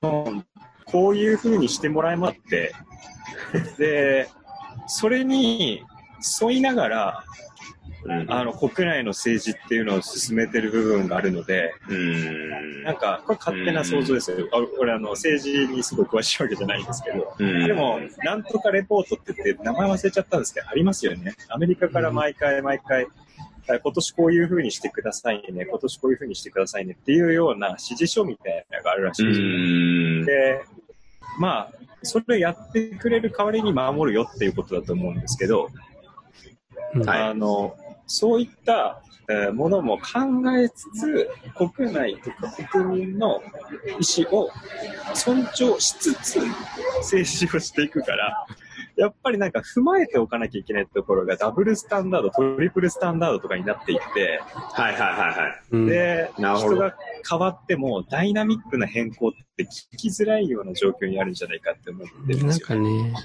権力がね、そんなに、なんだろう、うん。総理と大統領って多分、権力の差、差っていうか、その権限っていうか、そういうところもすごい違うと思うし、ね、トランプが右って言ったら、その右に動く部分ってすごいあると思うんだよね。でも、総理が右って言ってもな、なんだろうな、その、周りと、周りのなんか賛同とかが、しっかりないと、そんな右に動動きませんみたいな、動かせませんみたいなところもすごい感じるし、なんか本当に国民の気持ちっていうのをしっかりと把握して動かす力がないと、日本は、あの、上が、総理が、じゃあ右ですって言ったとしても、右向かないと思うんですよ。うん、でもやっぱり、その、それは国民への説明不足もあるだろうし、えっと政治への関心ももちろんあると思うから、総合的にちょっと足りてないところもあると思うんですよね、原因うん、としては。ただその日本は政治で動いてくる国っていうよりも結構経済で回してきた国っていうか、ああ、はいはい、そうですね。なんてうん、確かに。言われてますけど、うん、政治力でこう引っ張っていったっていうよりかは、日本のテクノロジーだったり、開発力だったり、なんか、あの、伝わってきたものをもう異常なまでにブラッシュアップさせて商品化する力だったり、うん。なんかう、ん。そういった部分がすごく評価されて、国うん、益を上げてるっていうか、利益を上げてる。そして、あの、外国にアピールをしてるっていう部分が、はい。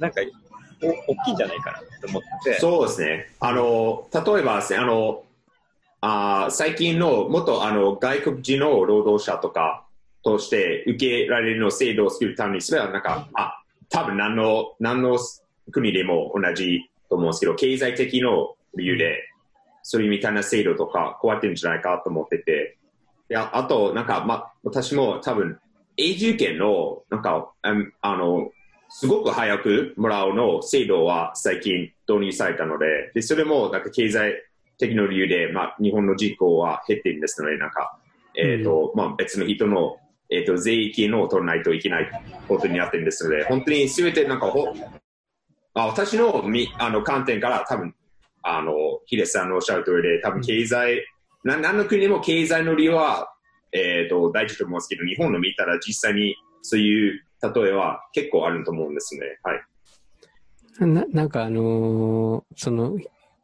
日本がその技術力とかで売ってて、えっ、と、まあ、なんだろう、高度経済成長とかがあったんですけど、日本語で言うと、あの、そういう、はいなんかそういうのが、まあ、今もう、その、昔のことになってて、まあ、その、ね、アメリカのテック企業とか出てきて、もう、そこに全部持ってかれたじゃないけど、で、さらにそこで今中国も来てて、みたいな。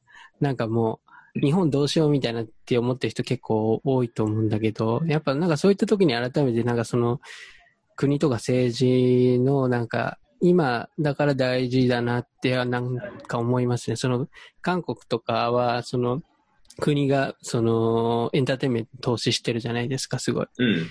で、本当に音楽と K-POP とかもすごい盛り上がってるし、韓国のドラマとかも今ネットフリックスですごい、まあ、僕から見て盛り上がってますし、やっぱなんかそういうところでその国のなんか方針みたいな、うん。なんか、うんドイツはドイツでそういうアーティストとかをすごいサポート、全面的にサポートしてて、文化がすごい温まってきてる感じがすごいあるし、ってなった時にやっぱその技術力とかをなんかその昔からのものから継承するのは大事なんですけども、なんか時代に合わせてもうちょっとなんかにやらないといけないってなった時に、やっぱ一個国って政策ですごい、そこを後押しするすごい起爆剤的なところになると思うから、うんうんそういう意味でなんかちょっとね、なんだろう、ある意味、そういう部分ですごい関心があるし、期待もしてる部分であるね。うん、なるほどですね。現状で言うと、うん。はい、はい、はい。ね中国にもに、アメリカにもこう、いい顔しつつ、そういうのをやらないといけないって、もうどんだけ大変なんだよって感じなんだけどいやきっと本当に大変なんだろうなって思いますようん、ね。プラスコロナですよ、もう。やばいですよ、絶対。まあ政治ね、政治家の人の活活動が全て善とはもちろん思わないですけど、でもなんかすごい、頑張ってらっしゃるっていうね、方ももちろんたくさんいて、やっぱなんかね、そこは関心を持たないといけないっていうか、まあ教育の部分からなんですけど、日本人がそういう政治に関心持てないっていううんところとかも、そういうの影響してると思うんですけど、ううんん、なるほどですね。そう。ちょっと、うん逆に、ちょっとまあ話戻っちゃいますけど、はい。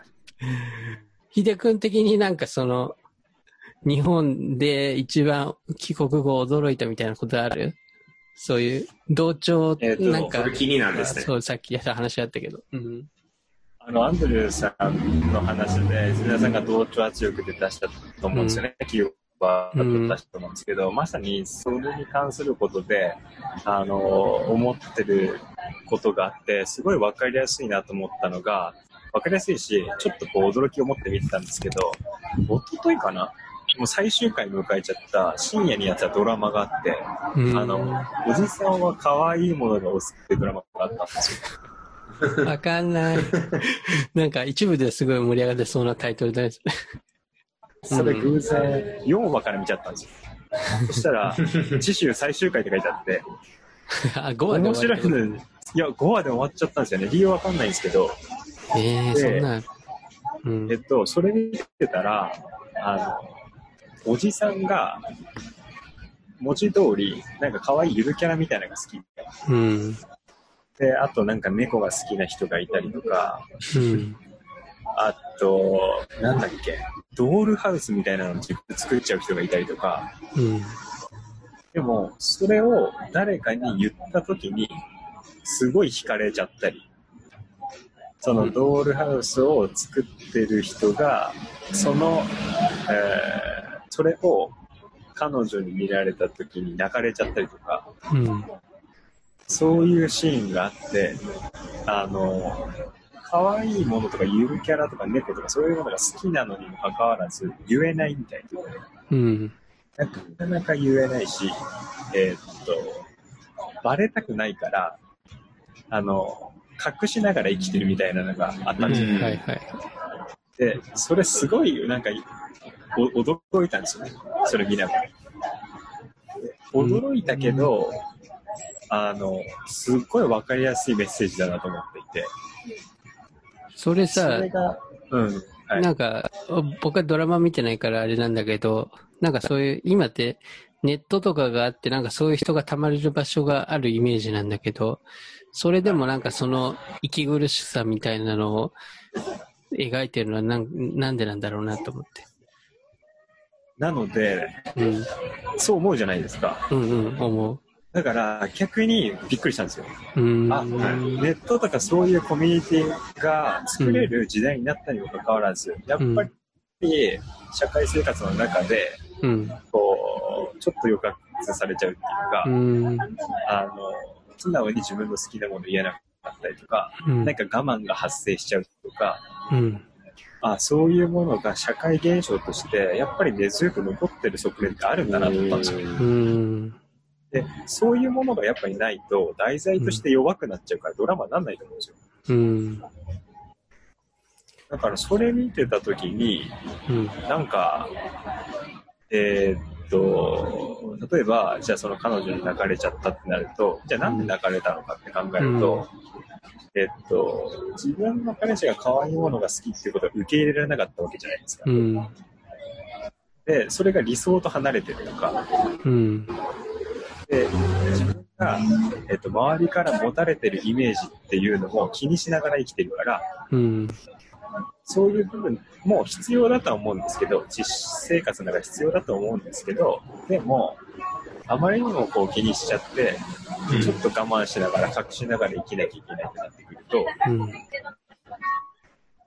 えーそれって結局、周りの目の圧力が、やっぱりあるところにあるんだなと思ったんですよね。う。うんん。それを逆にニューヨークで暮らしてると全く関係ないじゃないですか。まあ、カオスだからね。もうカオスなんで、混沌としてるんで、あなたが何を好きだろうが、そこまでなんだろうなう。ん。反対もしないし、なんか、あ、いいね、みたいな感じになる。その、あ、いいねっていうのが、まあ、ちょっとこう、なんだろうな、本当にいいね、それって言ってない場合も全然ありますよ。うんちょっとこう、はいなな流してるじゃないですけど、うんああいい、いいんじゃないみたいな。うんああ、それでもいいんじゃないみたいな感じで、うん。さらっとこう話題はでもうん。展開されてきますよね。なんか、だからうん。うん。どうぞどうぞ。あ、どうぞ。いや、いや、なんかその、比較っていう意味では、なんだろうな、着る服とかさ、あのーニューヨークに行った時に着る服って、なんかもしかしたら気持ち多少派手だったかなとかなんか思思ってたりとかしてんだよね、なんか。そういあ、う。本当っすか？うんなんか別にたあ赤い、赤いコートとかもなんか着てたし、えーなんか今着れるかなみたいな。はいはいはい。なんか、っていうのとか、なんか、人の目がやっぱり、多少気に、気になるな、みたいなところはあるかもしれないね。だからまあ、カオスと、カオスだからさ。で、絶対俺、俺のファッションよりも、なんだろうな、はい。ハーレムとかのおばちゃんとかの方が絶対派手だし、うん。もう気、そこ気にしなくていいんだ、みたいな。なんかもっと、その頃のトール懐かしいな、それ。まあ今でも思ってますけど、あはいはいもう、うん。そういうのとかなんか、あ確かにあるかもしんないね。うん。なんか、でも、なんか、多分、どういうあれですかね。な、え、一つの観点、私から、なんか、まあ、一つは、なんか外国人だから、うん。なんか、結局ちょっと見られるので、ちょっとしょうがないと思って日本で、うん。でそれは逆に、でもまた日本人ではないから好きなように歩いたりとか、服を着たりとか、それはすごく感じてるんですので、で、なんかまあ、ここれ、この話はそもそもなんか好きなこととかを、うん。なんか別の人からまだちょっと隠さないといけないの話だったんですけど、うん、私は逆に言うと、私の行動とか好きなこととか、日本では、まあそのまま全然隠さなくて好きなように生きてるかなと思ってるんですけど、うん。あんまり自分のかんあの考えていることとか好きなことを全然隠してないですね。うん。それはすごく逆に面白いかなと思って。そうか。あ、それは、あれかな、やっぱり。なんでなんだろう、それ、アンドリまあ、そんなになんか、まあ、そんなにどうですかね、ちょっと意外なうん、趣味とかあ持ってないですけど、それもあるかもしれないですけど、普通にむし電子ろ、音楽とか好きみたいなだけなので。そうね。まあ、なんか日本人が多いじゃないですか、日本だから。だから、なんだろうな、はいアンド。アンドリューは多分この日本人の中にポツンって言ったら、まあ、嫌顔でも目立っちゃうじゃないですか。あ、で、杉さんどういう意味ですか？あの、なんだろう。あの、その日本人がたくさんいる中にアンドリューが一人ポンっていたら、はい、はい。こう、みんなやっぱアンドね。アンドリュー見,、はい見ちゃうじゃないですか。はい、全然、はい、はい。どんな人なんだだろうみたいな。だから、はい。そこでもうなんだろうな。どこでも同じと思います。目立っ目立ってるから、もうはい逆になんだろうな。ファッションとかも、なんかね、自分の好きな、ね、人目を気にしなくても、なんか別になんかもう、すでにもう目立ってるからみたいなところもあるのかな。なんかそう、そう、その通りと思います言い。方難しいけも。私もそれ、いえ、その通りと思って、うんそれも実感してるので、うん、あの、まあ、それに派手の服着てないですけど、あの、まあ、それ、じゃあもうちょっと通るのようにやった方がいいかなと思ってて。うん。なんか、そっかそっか。いや、もう、なんかね、一個すごいね、なんだろうな。日本に、僕がニューヨーク行うとき日本のニュースで悲しいニュースが あって、あの、ちょっとこれラジオで言うのもあれなんですけども、なんかあの、性性の喜びおじさんっていうのがいたんですよ。で性の喜びおじさんっていう、あの、ネット上で話題になってて、あの、電車の中でブツブツブツブツなんか言ってて、はなんか、はい。な、な、なん、歴史上のなんか人物の真似をしながらなんか変なこととか言ったり、なんえ、これ、荒木さんではないですか？いや、性の ごめんごめん、性のよろ喜びをさ、あ言うんだけど、いや、なんかね、そう、カップルとかがなんかいたら、いや、なんなんか、お前ら週末ラバーだろうみたいな、なんか、ことをなんか言い始めて、まあ、そうやけど。で、お前ら平日に仕事頑張ってやって週末にイチャイチャしてんだろうみたいな。なんすかそれ？そう、お俺、俺も、そうそうですけど。俺、俺もやりたいんだよ、みたいな、なんかそういうことを、なんか言ってて、なんか、すすごい、すごいですよ。で、でなんか、なんか、いや、僕はすごい、なんだろうな。はいはいいや、はい。単純にお面白いなと思って、そうそうそうそうそう。なんかそれで、なんかハマっちゃったんですけど、ち別にその、結構ナチュラルでやってるんですけど、まあ、はい。ちょっとおって感じですけども、なんかそれがなんかネットで盛り上がって、なんか、なんか有名になっちゃったんですよね。渋谷のいつも109あたりとかにいて、みたいな。えあ、生のはい喜びおじさんですよね、みたいな。なんかそんな感じでテレビ番組とかも出て、出始めてたの。なんか。で、実際、はいそう、実際話しは、話しかけてるとめっちゃいい人みたいな。で、なんかカラオケとかも一緒に行ってもすごい盛り上がるし、なんかすごい、本当はいい、なんだろう、ちょっと変なことも言ってるけど、すごいいい人なんだけど、いい人、うん。いい人だったっていう話なんだけど、でもその人がね、なんかその、亡くなっちゃったのね。それで、あの悲しいニュース、それがなんか電車で多分そういうこと言ってて、なんか絡まれて、で、うん。その、なんかホームかなんかで押さえつけられたのかな？っていうので、うん。それを押さえつけられて、なんか息ができなくなっちゃって、まあな、なくなっちゃったっていう話があって、それがちょっと話題、ニュースになってて、それが、ディティールがどこまで本当かわかんないけど、まあちょっと海外メディアとかでもそういうの取り上げられてきて、なんかそれ、そのニュースを見てすごい僕は悲しかったんですよね、なんか。うん。なんだろうな。なんかちょっとその、な今、今までちょっと日本のネガティブな話が結構出てきたのかもしれないですけど、なんかそういうところに通じるなんかものを感じて、僕はその時に。で、なんかちょっと落ち込みましたね、しばらく。なんか、それ、うんその、しあまあ、落ち込むの理由は、結局、なんですかね、すごくポポジティブみたいな人はうん。ななくなって、で、それは、なんですかね、と特に性の、性をポジティブに考えてる人はなくなってその、なんか象徴に、象徴みたいな人だった、あだったの人はなくなって、それ、なんですかね、うん。日本にとってなんか悲しいことですね。なんかそう、なんかそういう多様なものを受け入れることができる、うんできないか、できないんじゃないかってなんかこう、うん思わされるような事件だったから、うん。まあ、うん、ちょっとね、それがなんか、すごいもやもやしてて、うん、って感じではあるね。う。うんん。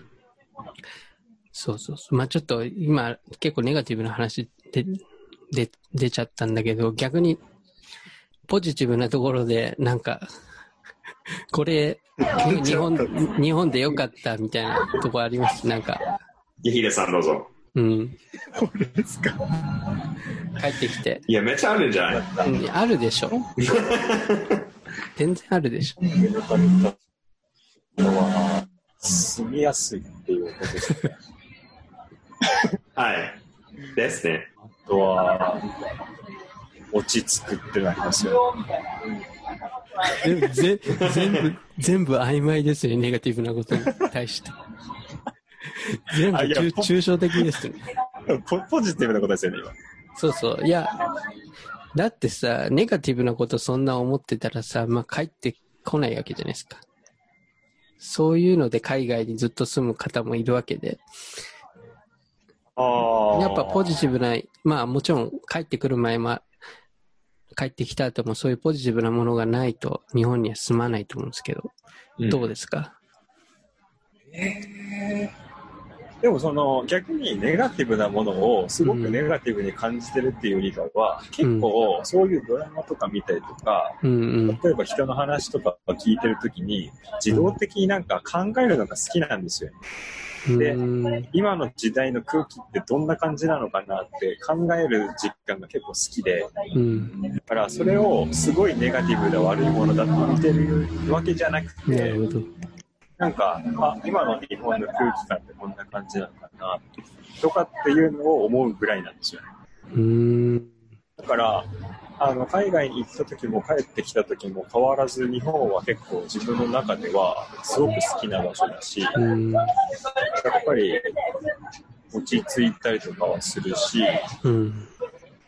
今までも言ってきましたけど、結構素で入れるような部分もあるし、なんか無理してないような、うん。ナチュラリうん、感じはしますよね。ー。うん。アンドリューも住みやすいですか日本は？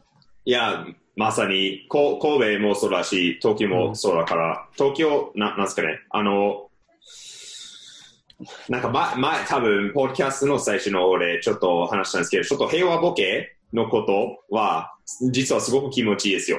なんか本当に何も考えず、なんか、夜になっても、まあ男ですけど、あの、歩いたりとか、うんそれもすごく嬉しいだし、あとは、まあ日本の、なんですかね、多分、よく聞かれてるんですよ。なんで日本にいるとか、何が好きとか。それは、まあいい、いつも言うんだけど、本当に食べ物が美味しいだし、結構東アジアのお食べ物が好きだから、それすべてここにあるんですから、嬉しいです。あと、あとは、なんか多分、すなんかちょっと、なんですかね、ちょっと変なことかもしれないですけど、多分うん、日本にいるのアーティストは、多分その毎日の日本の社会からの圧力を耐えながら生活やってるので、うん。まあ、みんなまあまあそういうイメージがあるんですけど、うん。東京とかにいると、とあの、大阪とか東京であったのアーティストはみんなすごく独特的なことをやっていて、うん。すごくなんか、あの、まあ、なんかいい会話ととか、いい演奏とか、まあうんすごくいろいろないい音楽とかアートを経験することできたかなと思っていたので、なんか、それはなんかすごく嬉しいな。なんか、ニューヨークは多分、アートの街の代代表の街かなと思ってるんですけど、うんなんか東京のアンダーグラウンドで活躍している人は、なんか本当にすごいなと思っていて、はいそうだよね。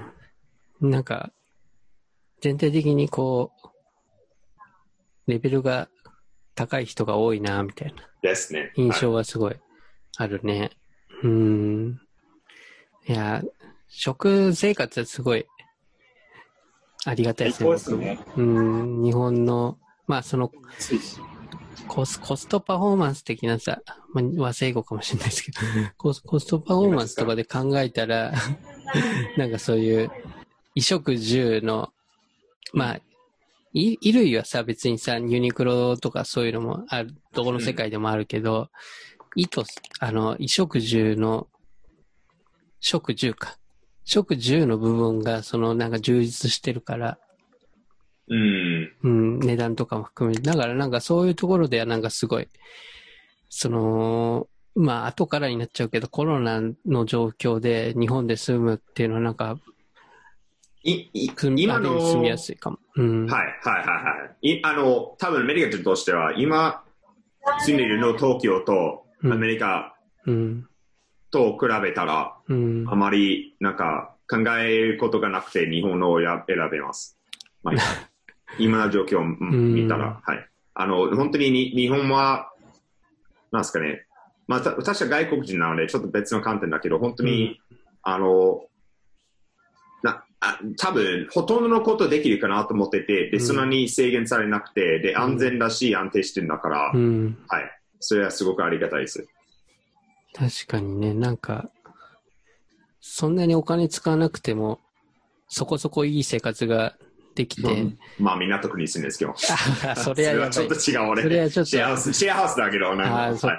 でも、その通りですね。と特に、あの、例えば、あと、あ、ヒデさんが住んでる場所とか、うん。山形。はいはいはい、そうですね。はい。そちらのところとか、はい。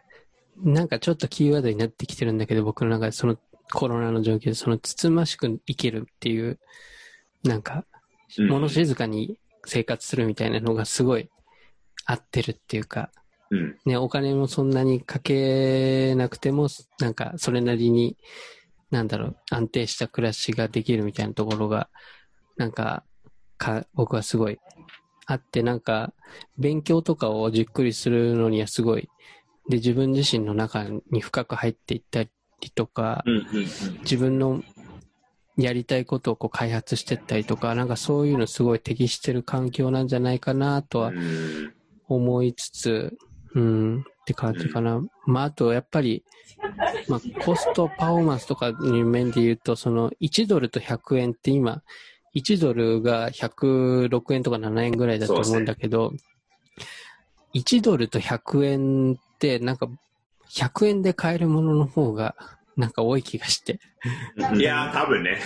そうですね。なんかもち、ろんですね。同じような、なんか、百貨店は価値ではないね。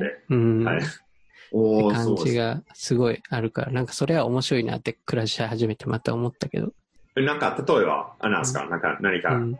買い買い物しに行って、うんこれはなんかいろいろ変えられるかなと思ったのは、何のきっかけか、経験なんですか？ああ、えーその少ないお金で買えるはいはいはいっていう。はいや、やっぱりスーパーだよね。一番行くから。ね、あスーパーで、あ、これアメリカの、例えばターゲットとかそういうところで買っこの買い物をしたら、まあ、2倍、2倍ぐらいのお金払わなくちゃいけないのかなってなんか考えたら、食べ物いっぱい買っちゃうよね。うーん、なるほどねみ。たいなのは、なんかその多分、多うん分果物を買買買い物していないからね。果物を買ったら違うけど、いや違う。あ、ごめん果物は高いの？果物はすごいと思う。なんか日本で。で、またからアメリカでいろいろ作っている何の季節でも。だから違う。それだけです。はい。でもなんか外国の果物と日本の果物って全然違うって言われますよ。うんなんか日本のリンゴってあるじゃないですか。うん。はい。そ。れをはい外国の人、まあ、た例えばドイツに行った時とかうに、ん。あの日本に行ったことがある人とかがいて、日本語学科っていうのがあったんですよ、うん自分が留学した大学は。そうすると、うんあれはリンゴじゃねえっつって、もうお菓子だっていう、そのリンゴっつったらあの青くて、こう、うん普。通にこう、いつどこだって買えるなんか、あの、あれだろって。うんでも日本でリンゴって買ったら、めちゃくちゃ蜜とか入ってるし、甘いし、ああれはもう、リンゴの息じゃねえっていうぐらいだから、もしかしたら、あの、価格に反映されてるのかもしれないですよね、フルーツに関しては。うん。もうその手間だったりとか、うん。完成度だったりとか、なんかそんな気しますよね。うん。いや、そうですね。僕のその妻とかは果物好きなんで、はい。毎シーズン変わるその果物、日本の果物がはい。ハッピーにさせてくれてるみたいですよかったですね。よ。よかったですね。いや、本当に本当に。もう、もうなんか一時期桃みたいなのを毎晩かぶりついてましたもん、二人で。今日の桃は美味しいね、みたいな。会話じゃないですか。うん。いや、なんかそ、そういうなんか、うん、わかんない。まあ、それは別に、なんだっけ。ホールフーツとかでも美味しいものはもちろん買えると思うんだけど、うん。なんかこう、ね、ちょっとした贅沢みたいなのすごいしやすいな、みたいな感じます。はいなんか、アメリカとかニューヨークで贅沢しようと思ったら結構な額が必要になってくるけど、みたういな。ところはあるかな。うん。なんかその、うん。贅沢とかに関して、うんさっきその、あのドラマの話したじゃないですか。うん。あの、日本にこう住んでみて、うんま。あ、びっくりしたことっていうか、うん。そういうことを言っ聞いてくださった時に、うん。あの、そのドラマで、やっぱりその自分の思ってることだったりとか、好きなことだったり、ハマってることが、場合によっては言えなくなっちゃったりとか、場合によっては我慢しなきゃいけなくなっちゃったりとか、うん思うようにこう、それが自分のエネルギーの活力の源になってるにもかかわらず、うんえっと、思うようにシェアできない。うんっていうことになってくると、あの、結構きついなっていうふうには思っていて、うん。で、その、贅沢っていう今、泉田さんがおっしゃっていただいた話の中に出てきたそのキーワードがあったと思うんですけど、うん。あの、なんでじゃあ対外的に表現できないか、これ好きなんだよね、こういうことやってるのが好きなんだよね、で、なんで言えないかっていうと、うん。あの、やっぱり、周りの人たちの目っていうのが、すごくこう強いんじゃないのかなっていう気がしていて、うん。で、その周りの人たちの目っていうのが、よりこう強くなっていっちゃうと、なんか、周りの人がいいね、それすごいねって言われる結果を得ようと頑張っちゃうような気がするんですよ。なるほど。あのーなんかこう、味噌汁の中に、俺は豆腐だけでいいんだけど、うん。あ、俺も。あの、あ、これ例え話です、あのはいはい。あ、オッケーオッケーオッケー。本当は俺も本当にそうやけど。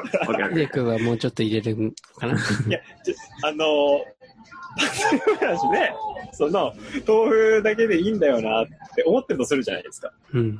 でも、周りの人に、いやいや、味噌汁やネギでしょって言われると、うんああ、ネギ入れといた方がいいかなって入れたりするわけですよ。ああ、圧力。いや、そこにさ、キノコ入れてみなよって言われるとすると、うんいやー、キノコか、入れてみるかってなるわけですよ。そうすると、自分が幸福だって思ってる瞬間、自分が贅沢だって思ってるレベル、うんであの、人それぞれ持っていいと思うし、人それぞれ違っていいと思うんですよ。でも、うん俺、豆腐だけですげえ幸せなんだよなっていうか、これが好きなんだよなって思ってるわけじゃないですか。でも、だんだんとネギ入れなよ、キノコ入れなよ、キノコって言ってもな、ただのキノコじゃなくてなとか、どこ、どこ産のなみたいな、なってくると、そうなんか、結構思い描いてる、自分が本当は思ってる贅沢、自分が思ってる幸福感とか、うん自分が本当に思ってる喜びみたいなものに、外からの意見が入ってきちゃうような気がするんですよ。うんで、えうんそれを気にしちゃうと、うんあの、自分の楽しみからどんどん離れていっちゃうような気がするんですよ。で、何のためにその食材を手にしようと頑張ってるのかよくわかんなくなっちゃうと思うんですよ。うん。だから、なんか、その人それぞれの幸福、喜び、楽しみ方みたいなのを、もっともっとなんか尊重してもらえるような、してもらえるようなって言ってもおかしいんですけど、もっとこう、あの、当然認める雰囲気になったら、もっと楽しいのかなっていう気はします。うんなんか、あれかな、その味噌汁の話、今の味噌汁の話って、その、なんか、僕が今の連想したのは、はいその、日本の会社とかで、その、例えば、残業をして、なんか、な残業じゃない、定時で帰れない問題みたいな。なんか、そういうのに近いのかなと思ってて。いや、僕も別にニューヨークでその日系の会社だったんで、なんかそういうのがなかったわけじゃないんですよね。で、やっぱそこにやっぱなんかその、え、当然6時過ぎても帰らないよね、みたいな、なんか、そういうのがある、ある時もあったし、だからなんかそこで、やっぱ本当に、なんだろう、それぞれ尊重されてないみたいなのはある、あるかもしれないね。その、だってさ、その6時以降に何しようが、まあもちろん、まあ仕事はちゃんとやるべきだけど、だからそうか帰るっていうのは、まあそこは自由な、自由であるべきで、もちろんなんかしっかり仕事はしてる上でね。だからなんかそこで、なんだろうな、私の時間を奪って、あなた責任取れるんですかっていうのはすごい思うんだよね。だからその、味噌汁に他の具を入れて私の幸せが損なわれて、あなた責任取れるのかっていうのは責任取れないですよね、その人は。その味噌汁にそれは取れないですよ。ねだからその責任取れないことに対して圧力をかけるのは絶対おかしい。うん。ごめん、なんか気ちょっと。持ち入ってますね。気持ちが入っちゃった。ちょっいやもうだって今、ポッドキャストだから、皆さん見れてないと思いますけど、泉田さんの顔、すごかったから、今、責任取らないのに、そんなこと言うのはおかしいって、すげえ。といや、それだってね、悪循環だと思うんですよ。その、なんだろうなもちろんもちろん。責任取れないし、なんだろうな、その、責任と取ってくれるんですかって言っても取ってくれないわけじゃないですか。んなんか、なんで、ごめん、悪循環の循環がどういう循環だったかちょっとわ忘れちゃったんだけど。いや、でもね、それはね、良くないと思う。あのーその、進路とかを決定するときも、まあ、これは別に会社とかの問題じゃないかもしれないけど、親がさ、こう、いろいろ言って、どこの大学行ってって言って、でもやっぱ結果的にやっぱ自分が決めないと、親が責任を取ってくれるわけじゃないと思うから、うん。だからそこでやっぱり後悔が残ると思うんですよ。その、自分で決断しないことを、その自自由、自由を踏みにじってしまったこと、自分自身に対して。はい。うん。で、結局その責任も取ってくれないし、でもかといって、なんか、その人に、なんか、なんであの時こういう風に味噌汁に他の具を入れろって言ったんですかってなんかさ、言うのもさ、多分あんま言わないと思う。絶絶対責任取れないんだから。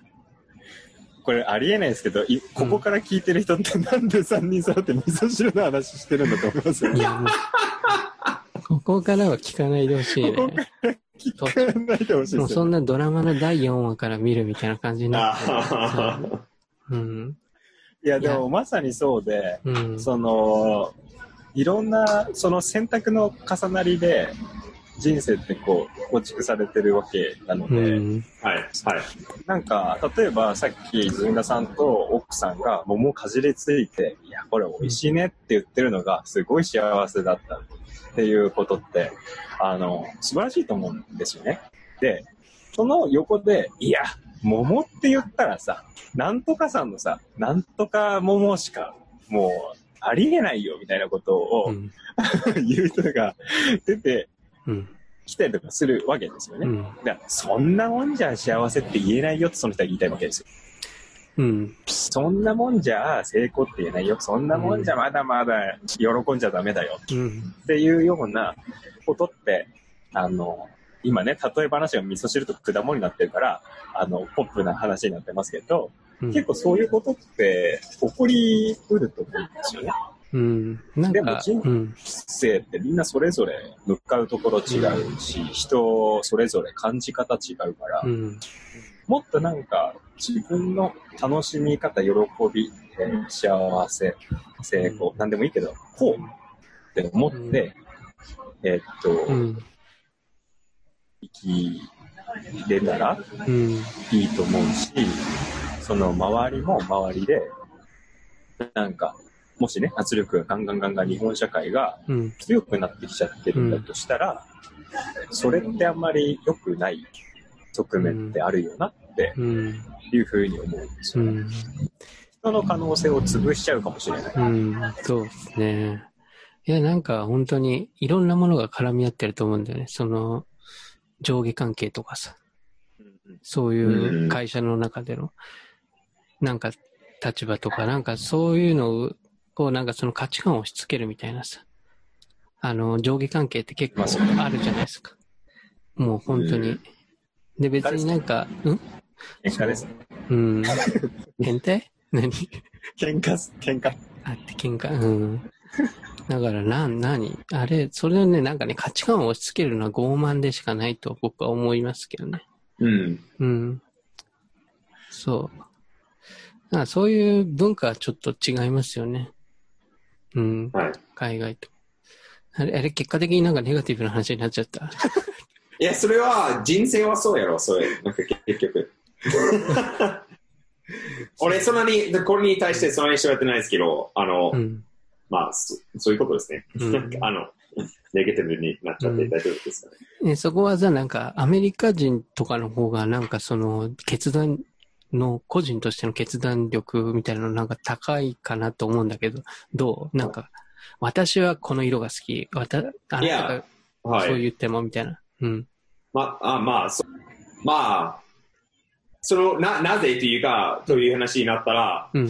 多分、このポッドキャストの中でいろいろ話していて、もう圧力、日本の圧力はちょっと独特的しのぐにとして、うんそういうこともあるんじゃないかと思うんですけど、うん。結局、なんかアメリカと日本の社会は、なんか本当に、その社会の性格は全然違うだから、うん逆になってるんだから、まあ、多分い一般的に言うとそういうことと思うし、うん。例えば私のこれも経験と思ったら、特別、特になんか、こういうみたいな教えとかがあったらこそ、もっと決断力があるかなという思いが特にないと思うんですけど、結局多分アメリカとかでは、なんか、あの、もう自分の意思で何かを決めるとか、そういうみたいな話とか、そういうみたいな人はそもそも、なんすかね、立派だな、だよな、というように見られているんですので、みんなさんはそのように動いてるのかなと思います。うんそれだけです。例えばですね、あの、なんか、イラク戦争の前にアメリカは自分の判断でじゃあやろうみたいな ことになっていて、ほとんどみんな、ななんですかね、うん相談とかされず、動いて、動き出したんですね。アメリカは結局そうみたいな国ですかね。はいいいですね。ちょっとくだらないの例え使ったんですけど。いや、でもなんか、うん、なんかそれはすごい、結構感じますね。島国だからね、なんか日本、わかんないですけど、なんかみんなちゃんとこう、なんか協力しないと、なんか、ケアスになななることかなということもあるんです。ですので、だからこそ、まあ、圧力が強いですね、日本では。うんそうね。まあ人種がね、同じ日本人がたくさんいるっていうところもあると思うけど、うん。うちょっと、あのーちょっと話してみたい、またトピックが、まあ、もう最後あたりになりますけど、そういう、なんだろう、まあ今現状日本で住んでて、まあいろいろそういうね、課題みたいなのもあると思うんだけど、あのーその日本で住むにあたってこう、なんだろうな。まあ、求めてるものとか、この場所でやりたいものとか、そういうのってあるかな。あの、あ、もう、なんですかね、本当に日本語を勉強していたから、うん日本語を使いたいという呼ばれ、うんほとんど日本まで聞いたんですね。それもやってるんですので、うん。それ以外は日本が認めていることは、うん。まあ、えっ、と、なんか アパート、ごめん、なんかくだらないことしか考えてないから、でもなんか本当に言うもの言は、なんかアパートを探しに行くとき、外国人だから断れる。えー、れを、それは法律だ、法律的なことだから、えっと、そうそういうみたいな断れること？ーそういう、あ、の、なんですかね？住民ではないですけど、日本人の地位を持ってない。でもな、ななんですかね？ビザ持ってないから、日本人とほぼ同じぐらいうんの権利欲しいでうすね。ん。税金も払うわけだしね。はい。はい。え、それ、え、なんか部屋を探すときは、え、どの不動産に、不動産屋に行っても、いや、すべてではないですけど、うん。まあ、会社による、えっと、断れることあるし、あーまあ、ああったんですけど、あうん。の、もう、なんですかね、あの、そんなに怒っ、なんですかね、怒ってるわけではないでうすんけれども、なんか、そういうみたいな、なんか、例えばですね、あの、うん。まあ、そういう、そういうみたいなところは、ちょっと、えっ、と、もっとみんな、もうちょっと平等になれたらいいと思うんですけど、そんなになんか、私にとって、私の場合だけでは、そんなに大きな問題ではないですけど、まあ、うんそれは日本、日本に住むことはすごく嬉しいだし、うん。すごく安定しているの生活とか、うん。えっ、と、いい環境を私に提供していただいているので嬉しいですけど、そういうみたいなところは、もうちょっと、そうですね。あの、もっと平等、もうちょっと平等になったら嬉しいです。それだけです。なんかあれだよね、その、受け入れの体制がまだできてないみたいなところもあるのかな、結構。そういう、なんだろうな。あの、あの、意味のお話？そうそうそうそう。はいやっぱなんか、もちろん、来れるけど、なんかそこで生活する上で、なんかもっとスムーズに、なんか生でも、活できる。はい、うんはい。いやそう、ある程度そうですけど、うん逆に思ったら、アメリカではう、ん英語わかんないとうん。何もできないでしょ。そうかそうか。にうん。でも日本では、日本語わからなくても、うん。別に生活できるかなと思ってるので、日本、日本の、いや、まあそういう、そういう知り合いもいるし、ああとなんですかね、日本の政府は、なんかそういうところを見たらすごく優しいと思うんですよ、逆に。うんなんか、制度的にする、ななんですかね、前、前に話したの例もあるんですけど、うん。逆にもアメリカでは、うん。なんですかね、政府は移民に対して、そんなに優しくないかな。多分日本ではこれからもっと移民いるからこそ、うんその、そのような優しいスティールはある程度あるかなと思うんですけど、はい。なるほど。そっかそっか。え、英語だけでさ、日本で暮らすって可能ですか？可能なのかな？あ、まあ、いその人絶対いるので可能と思います。マジで？どうやって生活してんだろう？いや、なんか、すごい気になるな。どうやってまあまあまあ、まずは、なんか、私は六本木、まあ、アクアクサクにするんですけど、うんうん多分、金融会社で働いているあの、ーエグゼとか、みたいなとか。なるほどあ会社は高い人行って、うん。で、そ英語のめっちゃお金もらってるので、うんえ、なんか日本語わかんなくても、うん。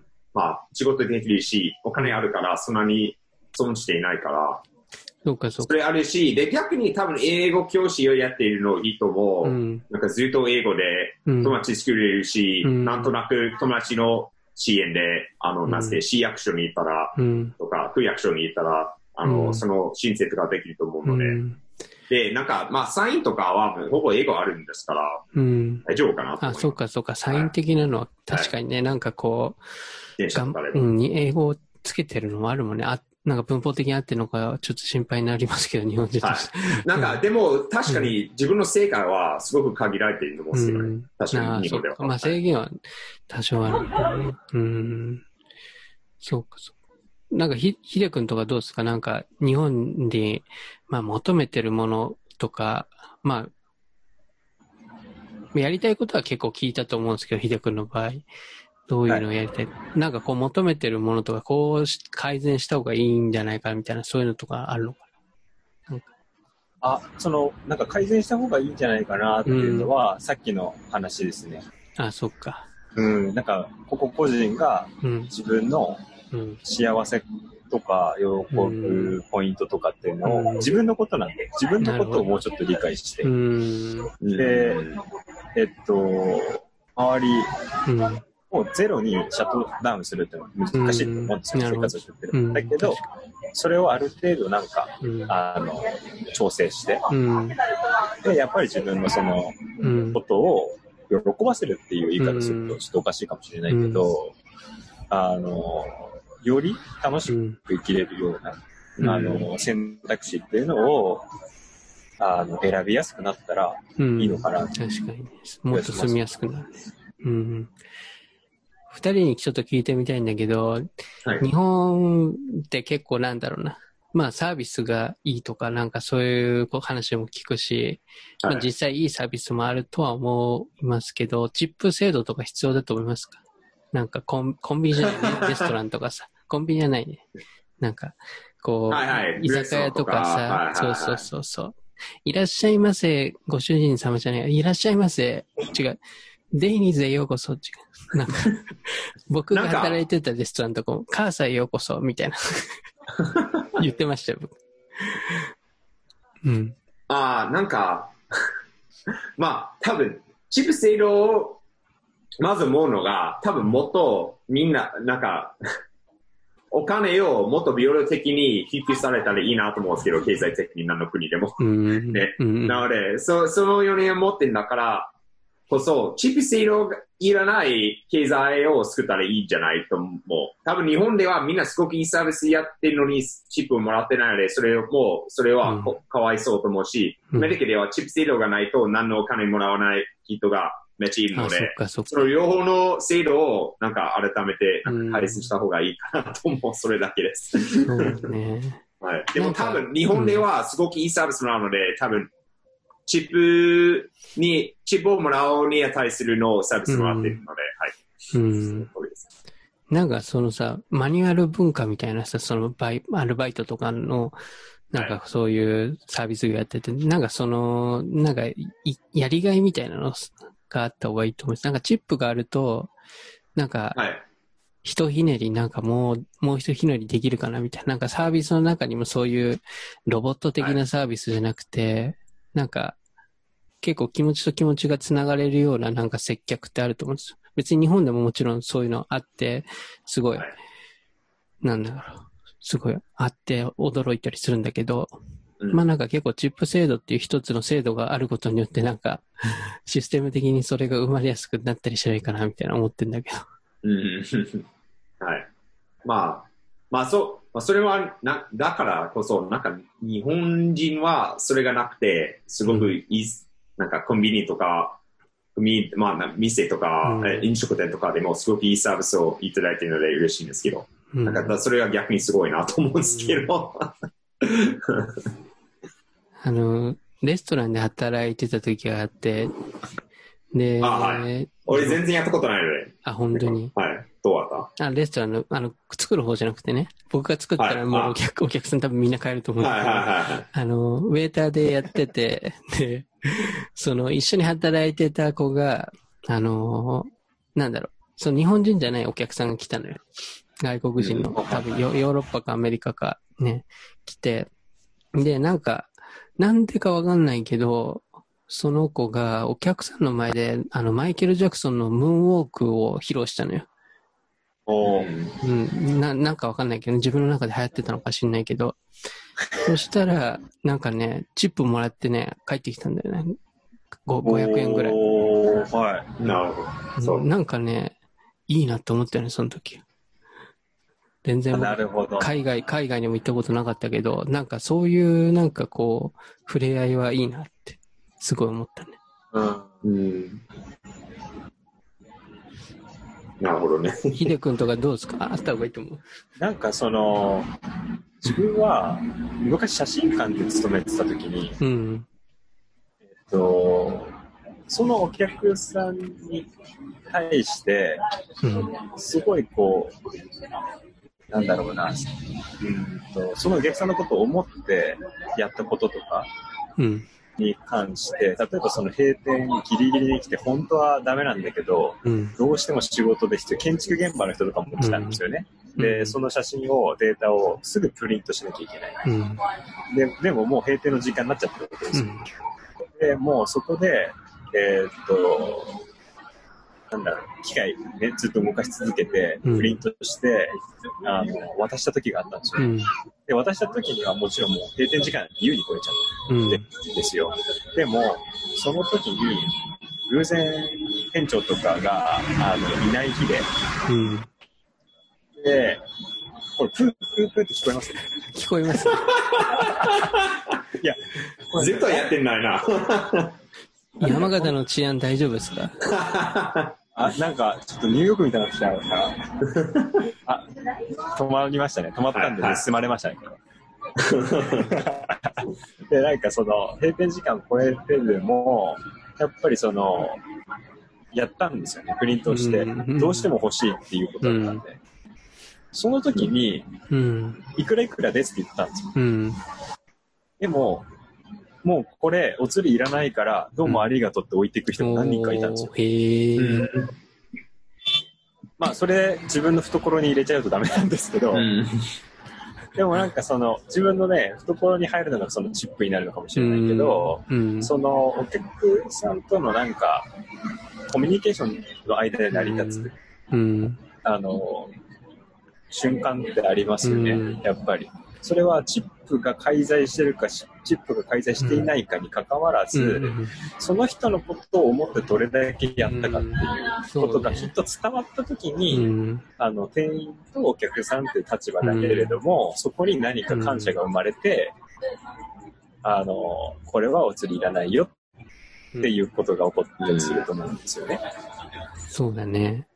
まあ、チップ目的じゃなくても、なんか人にそうやってお金あげたいっていうかさ、エクストラでちょっと渡したいみたいなのって時すごいあるし、うん、なんか、この間ね、そういえば僕もチップ渡したなと思って、日本なのに。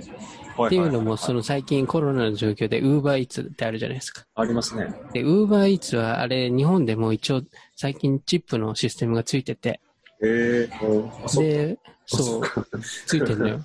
で、まあ、アメリカとかだったら、そのさ、18%ぐらいさ、乗せたりするじゃないですか、チップで。ああ、そう、アメリカまあ、それで、まあ、乗せないと逆になんか、よっぽどひどい理由がない限りは、まあ、基本的にみんな乗せるじゃないですか。そうそうそうそうそうう。ん。なんか、そう。I don't believe in tipping みたいな人がいるんですけど、絶対。そうだよね。なんかもうそれがデフォルトになってることに対して疑問を持つ人も多分いると思うんだけど、はいはいはいはい。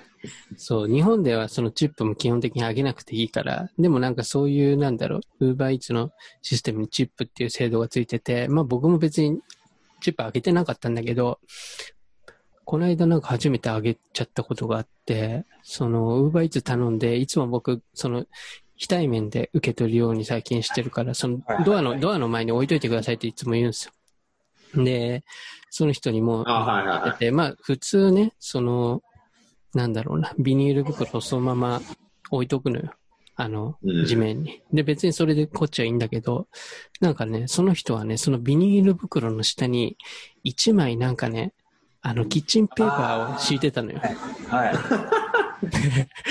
で、まあ、いや、正直、いらないっちゃいらないですよ、その一枚は。でもなんか、その人の気持ちがなんか僕はすごい嬉しくなっちゃって、日本人っぽいですね、なんか。そう、気持ちがなんか嬉しくて、それをな、なんかね、感じて、その人がどういう思いでやったのか、まあ正確には分からなくても、こっちがまあなんとなく嬉しかったから、なんかちょっとあげましたね、それチップを。いい話ですよ。だからなんか、そういうのがなんか出てくるといいなと思いますね。そのいいサービスやってる人とか。まあ、キャッシュレスのね、システムとかが増えたらなんかそういうシステムが加わりやすくなると思うからより。だからなんかそういうのはいいかなと思いましたけど。うん。ちょっと話がなんか全然僕が。なんかね、と言って自分で勝手にまとめるみたいな感じになっいちゃって。そう。まあちょっと、最後のちょっとトピックを話したくて、まあちょっと、はいまあコロナの状況で多分しばらく日本にいると思いますけど、まあそういうこう、んなんだろうな、コロナの状況の中の暮らし方とか、まあ今後、日本で、まあそれなりに何年か、まあいると思いますけど、はい日本のど、どこに住みたいとか、コロナの状況でどういう暮らし方やりたいとか、なんかそういう、なんか未来像みたいなのあります？アンドリューとかはさ、神戸が大好きって言ってたからさ、それはそうですね。あの、でも、とりあえず東京に住むと思います。あその、でその理由は前に話したんですけど、あうんの、本当に人と、なんか、会うのがすごく好きで、人と一緒にいる、大勢の、たくさんの人と一緒にいるのが好きで、うん。あの、で、ある程度、あーなんか、こ、これから、なんか、不参加が、とかがあ,、あると思って、で、それは、 digitalization によりデジタル化とかから、うん。えっ、と、人が会うことは、まあ、減るかなと思ってるんですけど、会う会う必要がなくなって、うんいろいろ、それぞれの場所から、うんえ。コミュニケーションできるし、えっと、一緒にいろいろ、一緒に協力とか何かできるかなと思ってるんですけど、私は逆に言うと、本当に、それなんかちょっと人間性がなくなって、なんかうん何のことでも、電子音楽でも、うん。あの、何のことをやってでも、ちょっと人間性がないと、俺本当に興味がないと思いますので、うんで人、人間がいっぱい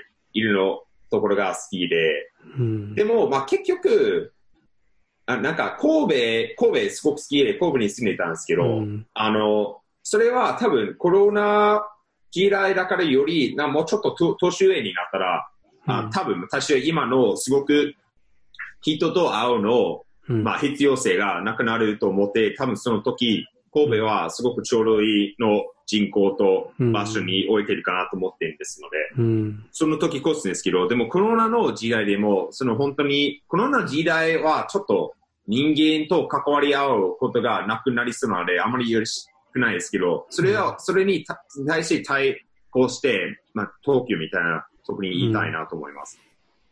なるほど。ひでくんとかはどんな感じですか？まあ山形にしばらくいるとは思うんですけど。山形とか東北、仙台とかうん。で、まあ、あの、当面の間とか、今のところはこの2つの県で、あの、生活する形になっていくと思うんですけど、うん。あの、まあ、コロナ禍での暮らし方っていうことでいけば、えっと、まあ、住みたい場所としては、今のところ、あの、自分の、なんだろうな、自分に？東北とかの空気感が合ってるってのを思ってるので、それはそれでいいなと思ってるんですけど、あの、画家としての側面もあるので、うん。そうなってくると、えー、まあ、自分ができることって何があるかなって考えたときに、まあ、二つのことを今思っていて、うん。で一つは伝えること、うん。で二つ目が制作をして見せるこというのがあると思ってて、これ引き続きやっていきたいなと思ってるんですけど、その伝えることっていうのはさっきちょっと話させてもらった若い世代にうん伝えられるような、なんか自分の空気感、経験あの、うん。そういった話ができるような、うん。あー機会っていうのを、うん。まあ、ちょっと作ることはできたかなっていうふうには思ってるので、うん。まあ、それがどのぐらいまでやれるのかっていうのは、あの、今後やってみないとわかんない部分なんですが、あの、実際にネット向かって、えーそういう、伝えるっていうことができるうん。環境に、えーなってきてるのはすごい自分で喜ばしいなと思ってるので、あとはもう一個は、その伝えるっていうことに関してはブログとかでも書いてて、うん。で、それを読んでくれた人ですごくこう、何か感じてくれた人とかっていうのも実際いてくれて、うん。まあ人数としては全然多くないですけど、でも、響く人に響いたらすごい嬉しいですよね。うん自分が経験してきたこと、うん自分が、あの、感じてきたことうん。っていうのが、あの、生い立ちとか、あバックグラウンドが違うとしても、何か響いて活力になってくれる。何か響いて、あの、自分の可能性っていうのをこう考えてくれるっていうことになったら、すごくそれってこう、なんかいいですよね。自分が生きていて、えー誰か他の人にもいい影響を与えられる。うんとすれば、それってすごくあの楽しいことだなっていうふうにうん。ので、伝えることっていううん。のも引き続き、うん。あの、やっていきたいなは思ってますね。だから、山形帰ってからうん、ちょっとこう、絵画教室でもしようかなって考えてたからあったんですけど、コロナのこと考えるとまだちょっと無理だなっていう気はしてて。うん。でも、じゃあオンライン上で何かできないだろうかって実はちょっと考えていて。えっと、オンライン上で何か話を自分からね、うんあの、このヒデってやつからうん話を聞いてみたいっていう人が、あーいるんであれば、うん。えーその人はその人で自分から聞きたい理由がきっとあるうん。わけだから、うん。そういう関係性であれば、オンライン上で話すっていうようなことも、ちょっとこう、可能性としては考えてみて、で、まずその人と伝えるっていうことに、これからやっていこうかなっていうふうに思ってうん。日本ねのうん。制作に関しては、山形帰ってきてから、やっぱり自分のあの空時の過程っていうのを画家として継承してるっていうことがすごく腑に落ちてきているし、日本の今の空気感だったりとか、今、世の中ってどうやって動いてるのかなって、それは日本だけじゃなくて、外国も含めて、あの、どういうふうに動いてるかな、どういうことを今みんな思ってるのかな、なんていうところを、ちょっと感じようとはしてるんですよね。うん。で、実際に次、あの、作品を書く、えーもの、ていうか制作が進んでるものに関しても、えーそういったメッセージ性っていうのが、あの、含まれてる作品になっていて、今までより結構その作品ってよりメッセージ性が強い、えーものになってるんですよ。で、その、画面の中に、絵の中に、えー書かれる要素も、それぞれ、えーそのメッセージに関するものが、うん。あの、まあ、隠された暗号じゃないですけど、あの、相互的に、えー作用するようになって、うん。まあ、表現できるようになったりするので、えーそういったあー空気感からあー感じた、えー思いだったりとかを込めて、えー作品を作るっていうことも、うん。制作にうん。ちょっとこう、より意識していきたいなと思いますし、うんクオリティに関しても、うん。すごくあの、変わってきてるので、今。うん。なるほど。環境がやっぱ変わると、いろいろ変わってくるとこもあるのかな。うん。なんかスケッチ一回書いて、うんそれ、を次の日見て全然直すことって本当に多くて今。うん。前は書いたら完結したって思ったんですけど、うん。今は書いて次の日見て、ねえ、これ変えようっていうのをとことんやってる。うん。ところがあるんですよ。でより自分が納得できるものを書きたいとか作りたいっていう気持ちがあるので、今その二軸うん。考えてます。うん。なるほど。なるほど。なんかね、こういう状況だから、こう、なんかある意味明確になった部分もあるのかなと思って、そういう、ヒデ君に、とかね、その、誰がヒデ君の作品に興味を持ってくれていたのかとか、あと、どういう、こう、つながりがもともとあったのかとか、なんかそういうところってなんか結構明確になってるなっていう感じがあって、なんかね、あ、この人は、その、会うことがなくなったけど、なんかすごい気にしてくれてるんだな、みたいな、なんかそういうのとかすごいあるから、なんかね、そういうのは一個気づきで、そういう関係はものすごい大事にしたいなと思うし、今こうやってね、話してる状況もなんかそういうのの一つだと思うから、なんかすごい大事にしたいなと思ってます。ちょっとまたなんか、フィジカルでちょっとね、日本のどっかで会いたいなと。まあちょっと旅行とか行けたら面白いですね。山形にみんなで行こうか。いいですね。あ俺俺行くよ。俺絶対行くよ。うん。なんかね、そういうのが欲し欲しくなってくる。いや、やっぱ、国内関東わかんないでから、いろいろ行きたいそうそうね、やっぱり探索しないと、ね、あの、GoTo トラベル、来月から東京も行けるかもしれない。いや、本当だよ。いや、なんか、そうそうそうそうそう。本当にそうですうし、ん、そうそうそう。じゃあいいかのうん、あの、10月、11そ月かな。んか、そう、今国内ではいいろいろ動けるじゃないですか。うん。だから海外には行けないけど、国内で、まあ日本のなんか、いいものをこう見ていきたいな、みたいな。っていうのは、そうですね。じゃあ本当に行きたい。うん じゃあちょっとまた計画しよう。うん、ね、車持ってんですか、ヒデさん。あ、1台あります。OK。ないろいろ連れていただけたらいいなと思います。山山形の蔵王で、まあ僕は家族で行くかもしれないですけど、もうみんなで行って、もう、アンドリューさんと、おい、えっと、泉田さんの家族 乗ったら、車パンパンっすよ。あ、そうですね。あの、大きいの、大きいの借りましょう。いや、もっと来る もっと来るから、あの、他の、他の面々。そうやな。うん、なんか、じゃあみんな協力する、それ。ちょっとそういうのも企画していきたいですね。日本をはい。楽しんでいきたいところではあります。そうですね。はい。はい。じゃあ、ちょっと、まあ、3時間ぐらい話しちゃうかもしれないですけど、すごいですね。今日は、本当でもなんかね、いろいろね、なんか、日本のことを考えようかなって思ったけど、それになんかこう絡めて、すごいいろんな話ができて楽しかったですね。そういう、うん楽しかったですね。そういう画家のポジションとか、僕たちの音楽の話とか、そういうとこからもなんかこう、住む場所とかもいろいろ考えるなと思って、なんか楽しかったですね。はい。